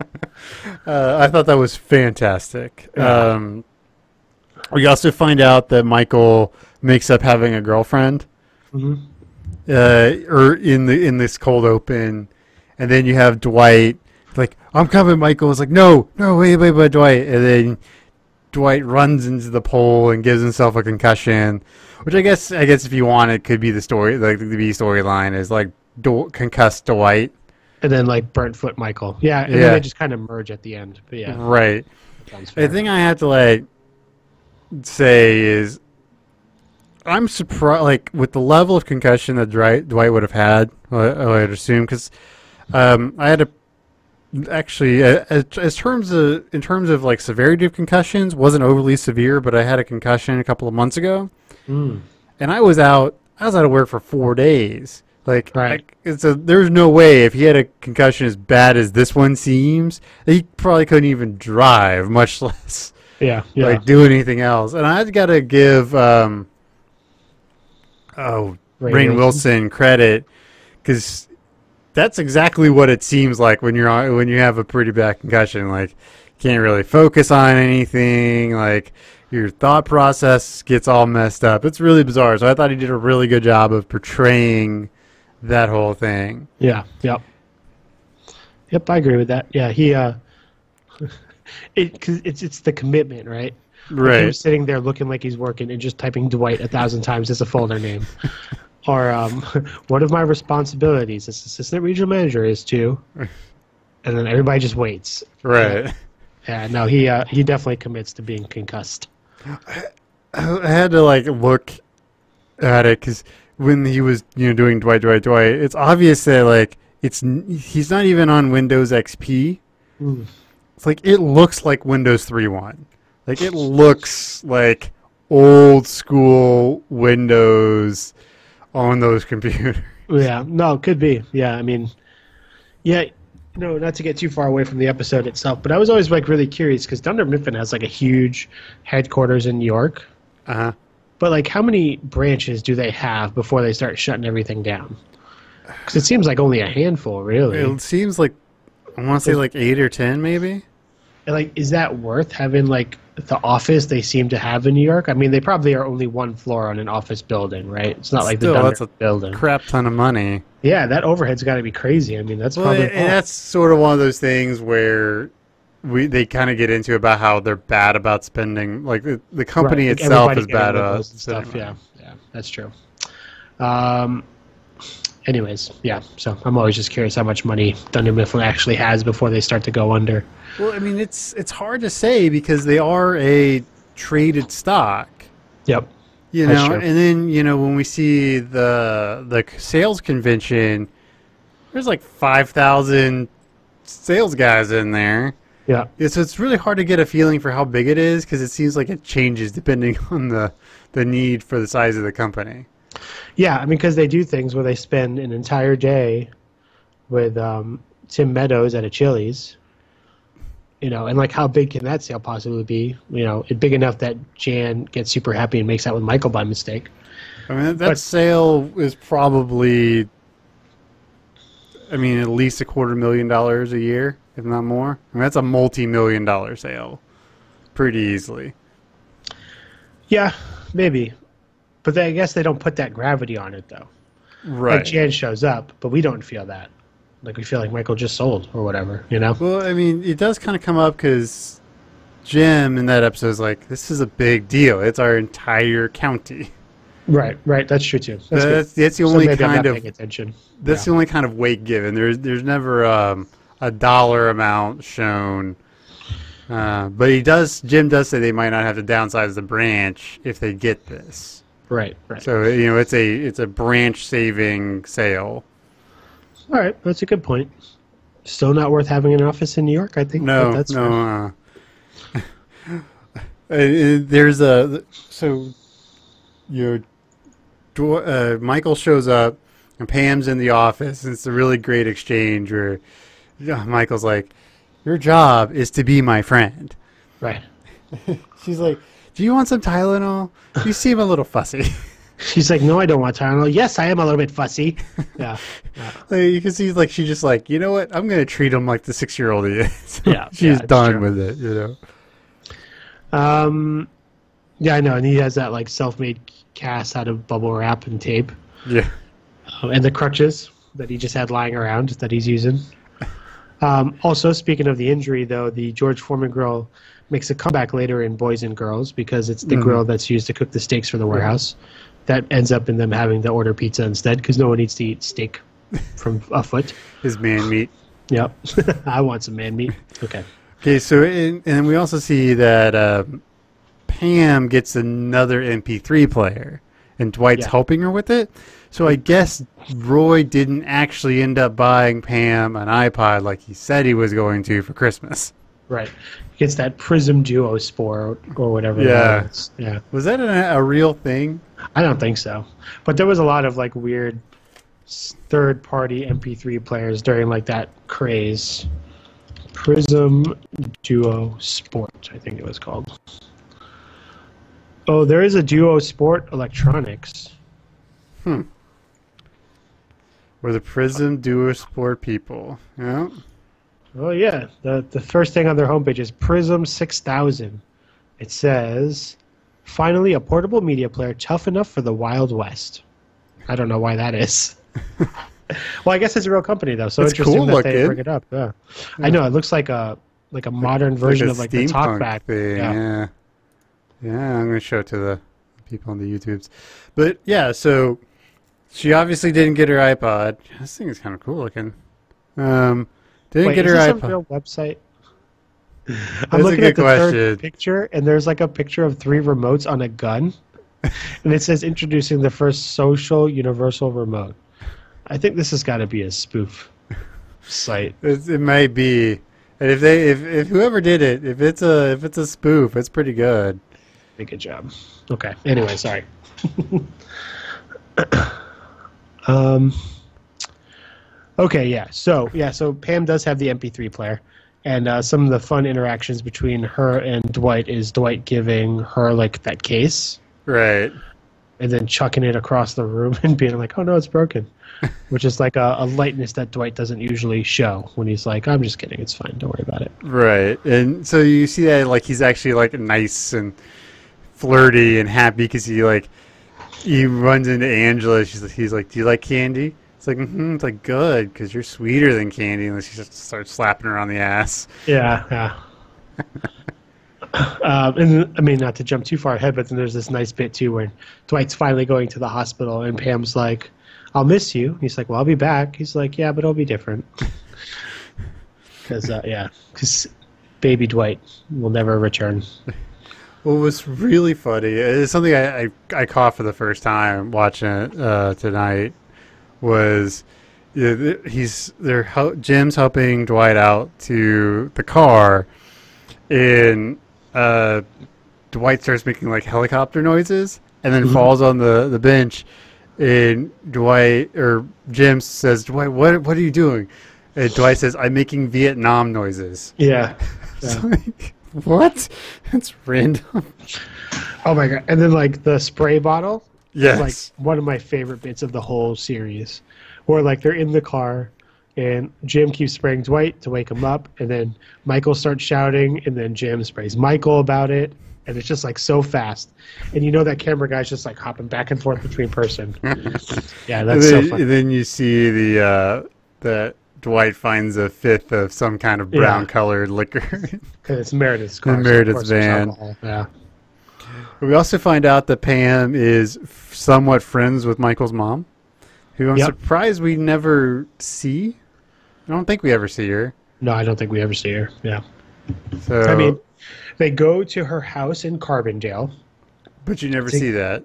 Never see it. Um, yeah, obviously Pam talks to her here, and then during that episode, actually, where Kelly buys the bridesmaid's dress, um, Michael's mom is on the phone because Right. he's supposed to be revealing to her that he got engaged or whatever.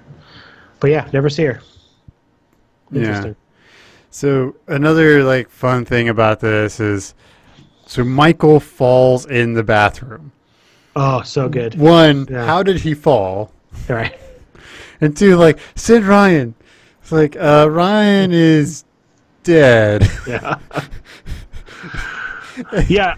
I mean, I guess he, I guess he made it down onto the toilet, and I guess coming up because he only had the one foot, I just imagine he fell in between the stall wall and the toilet seat.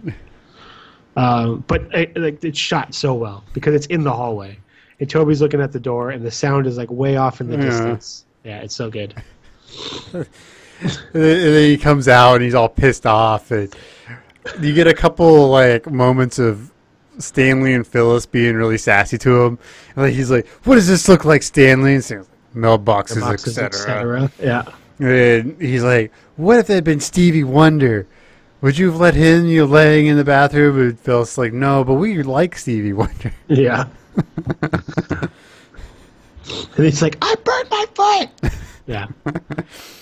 And then we have one of our, you know, conference room meetings with uh, the when Michael puts stuff on the walls. Yeah.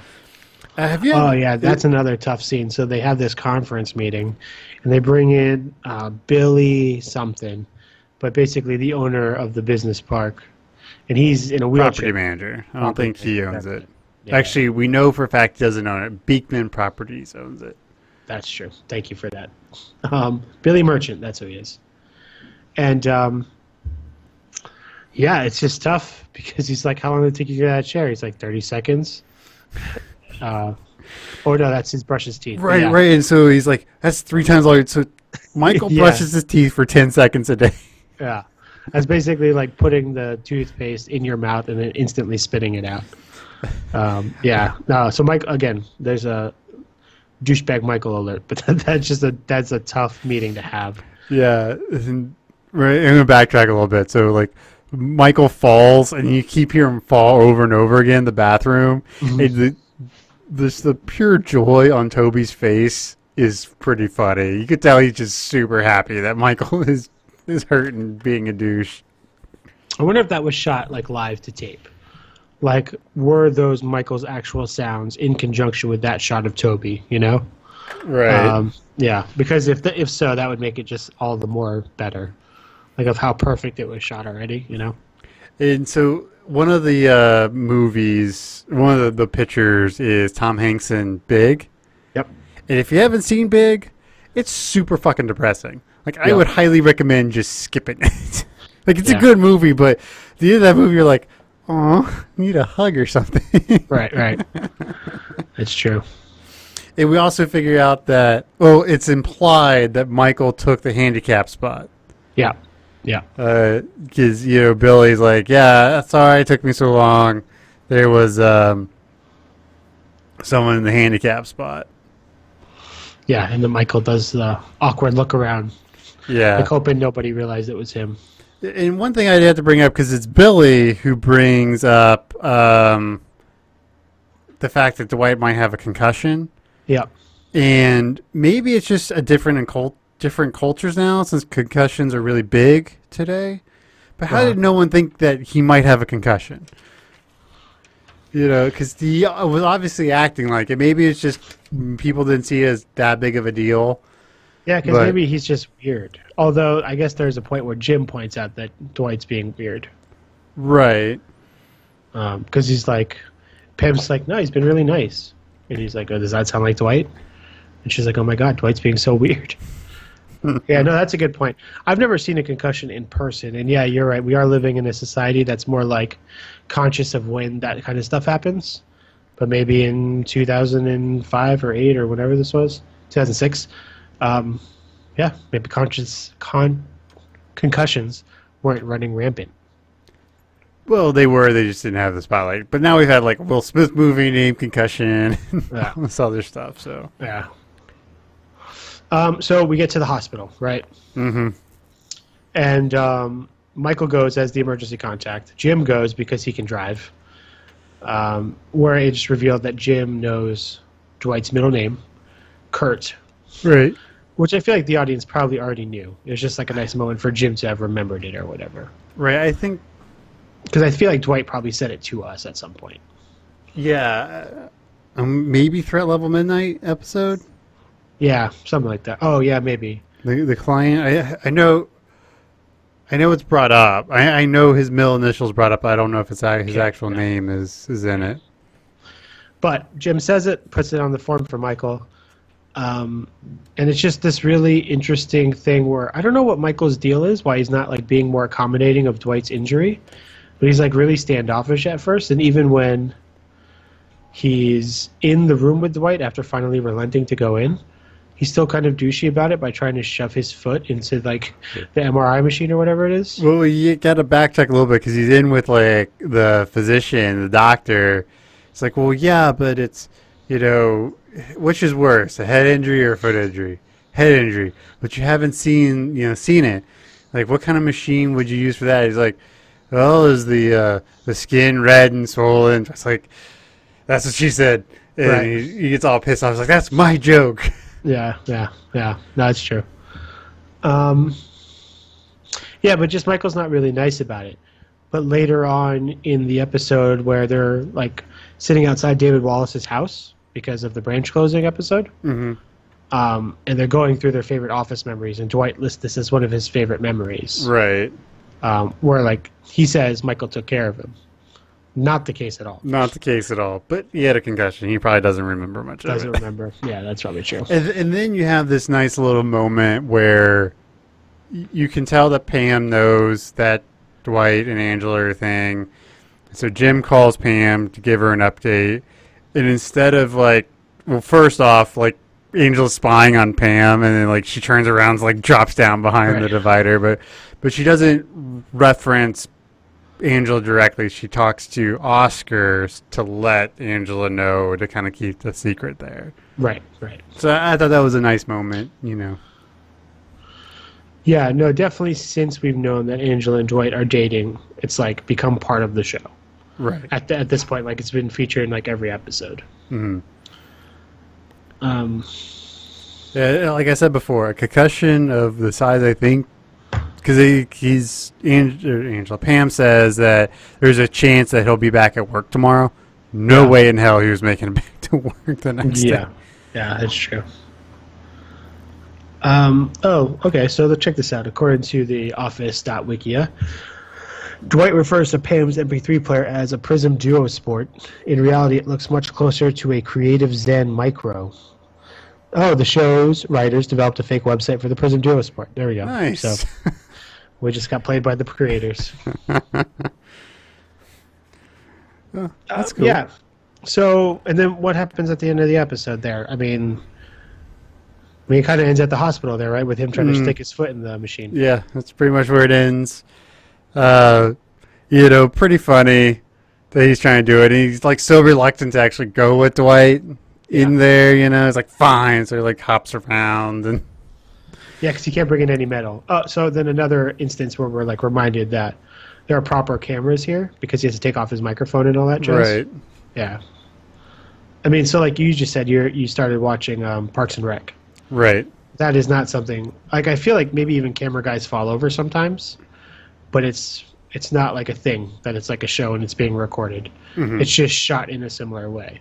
So it's interesting that the office makes sure that we know that it's still like this production. you know? Right, and it's you know, in like like we said that the camera crew in some episodes is a char you know is a, is Right. another character in the show kind of thing. Right. It, it becomes even more so in season nine, but it- it's just uh, you know different times where they are um, doing you know where the camera crew is, is Yeah. what they are. Right. Yeah. Uh, I that's about it for me. I actually don't have a ton of notes on this one. Only two pages. Yeah, no, I mean, again, same thing. I mean, I think with the episodes where the B storyline is so closely tied to the A storyline, it's not like there's a lot to talk about because it's all referring to the same thing.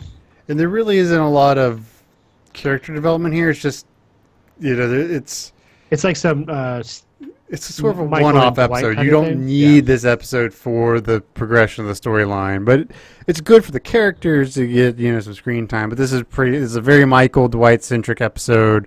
yeah. And that's about it. Okay, so uh, by that kind of mean summarization, I feel like you probably didn't give it a very good score. Uh, actually, I forgot to write one down, but um, I'm thinking it's like. I mean, it's not a bad episode, and I like it more than I used to. Yeah. But it's. I think I'm gonna go. I'm gonna give it. Hmm. Two point seven five medium rare foots. 2.75 or 2.7 out of 5? Two point seven out of five. Out of 5. Medium rare foots. Okay. Medium rare foots. Um, man, just we continue to be opposites. I gave it a 4.2 out of 5 What? mailboxes, etc. What? It's just a fun episode. You know, It is a fun episode, but it's. I don't know. It's. I like it. I like a while ago. It would have been a one. Like if we had done this podcast like two or three years ago, it would have been a one. So I'm starting. Maybe maybe by the end of the podcast, it'll be like closer to a three or four. You, you know what I think it is? I think because the other episodes seem to have been so specific in terms of who they're about. And this seemed nice because Michael's injury affects the whole office. You know, you get some Toby and Ryan time. Dwight's interacting with people he wouldn't normally interact with. So I feel like it's a it's a good representation of the office. Whereas the previous episodes were a lot more like zoomed in on Jim or zoomed in on Michael or whatever, you know.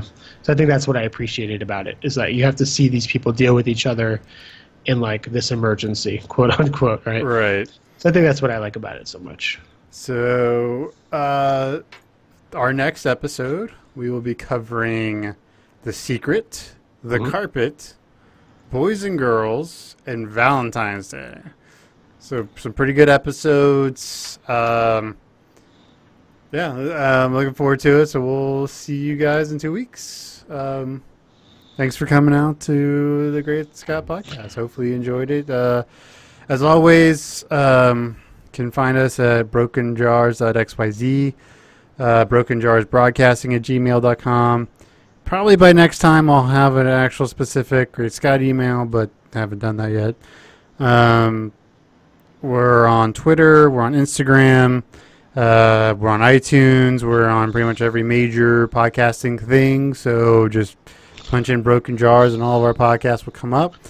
Uh, if you're a fan of writing, we have High Fantasy, which is a sort of a academic, high, high-minded academic look at writing for fantasy and sci-fi.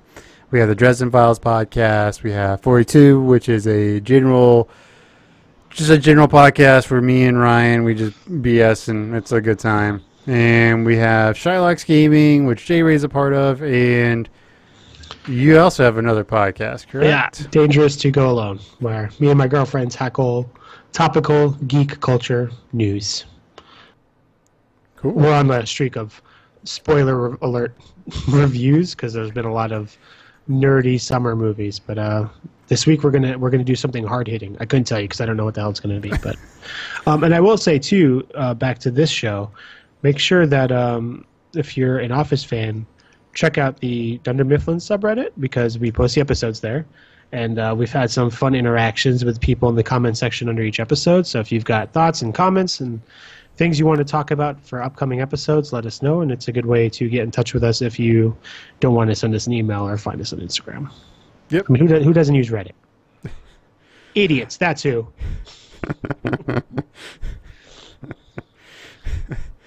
Alrighty, well, Have a good night, everybody, or good morning, or afternoon, or whenever you listen to it. Hope it's a good day. Bye.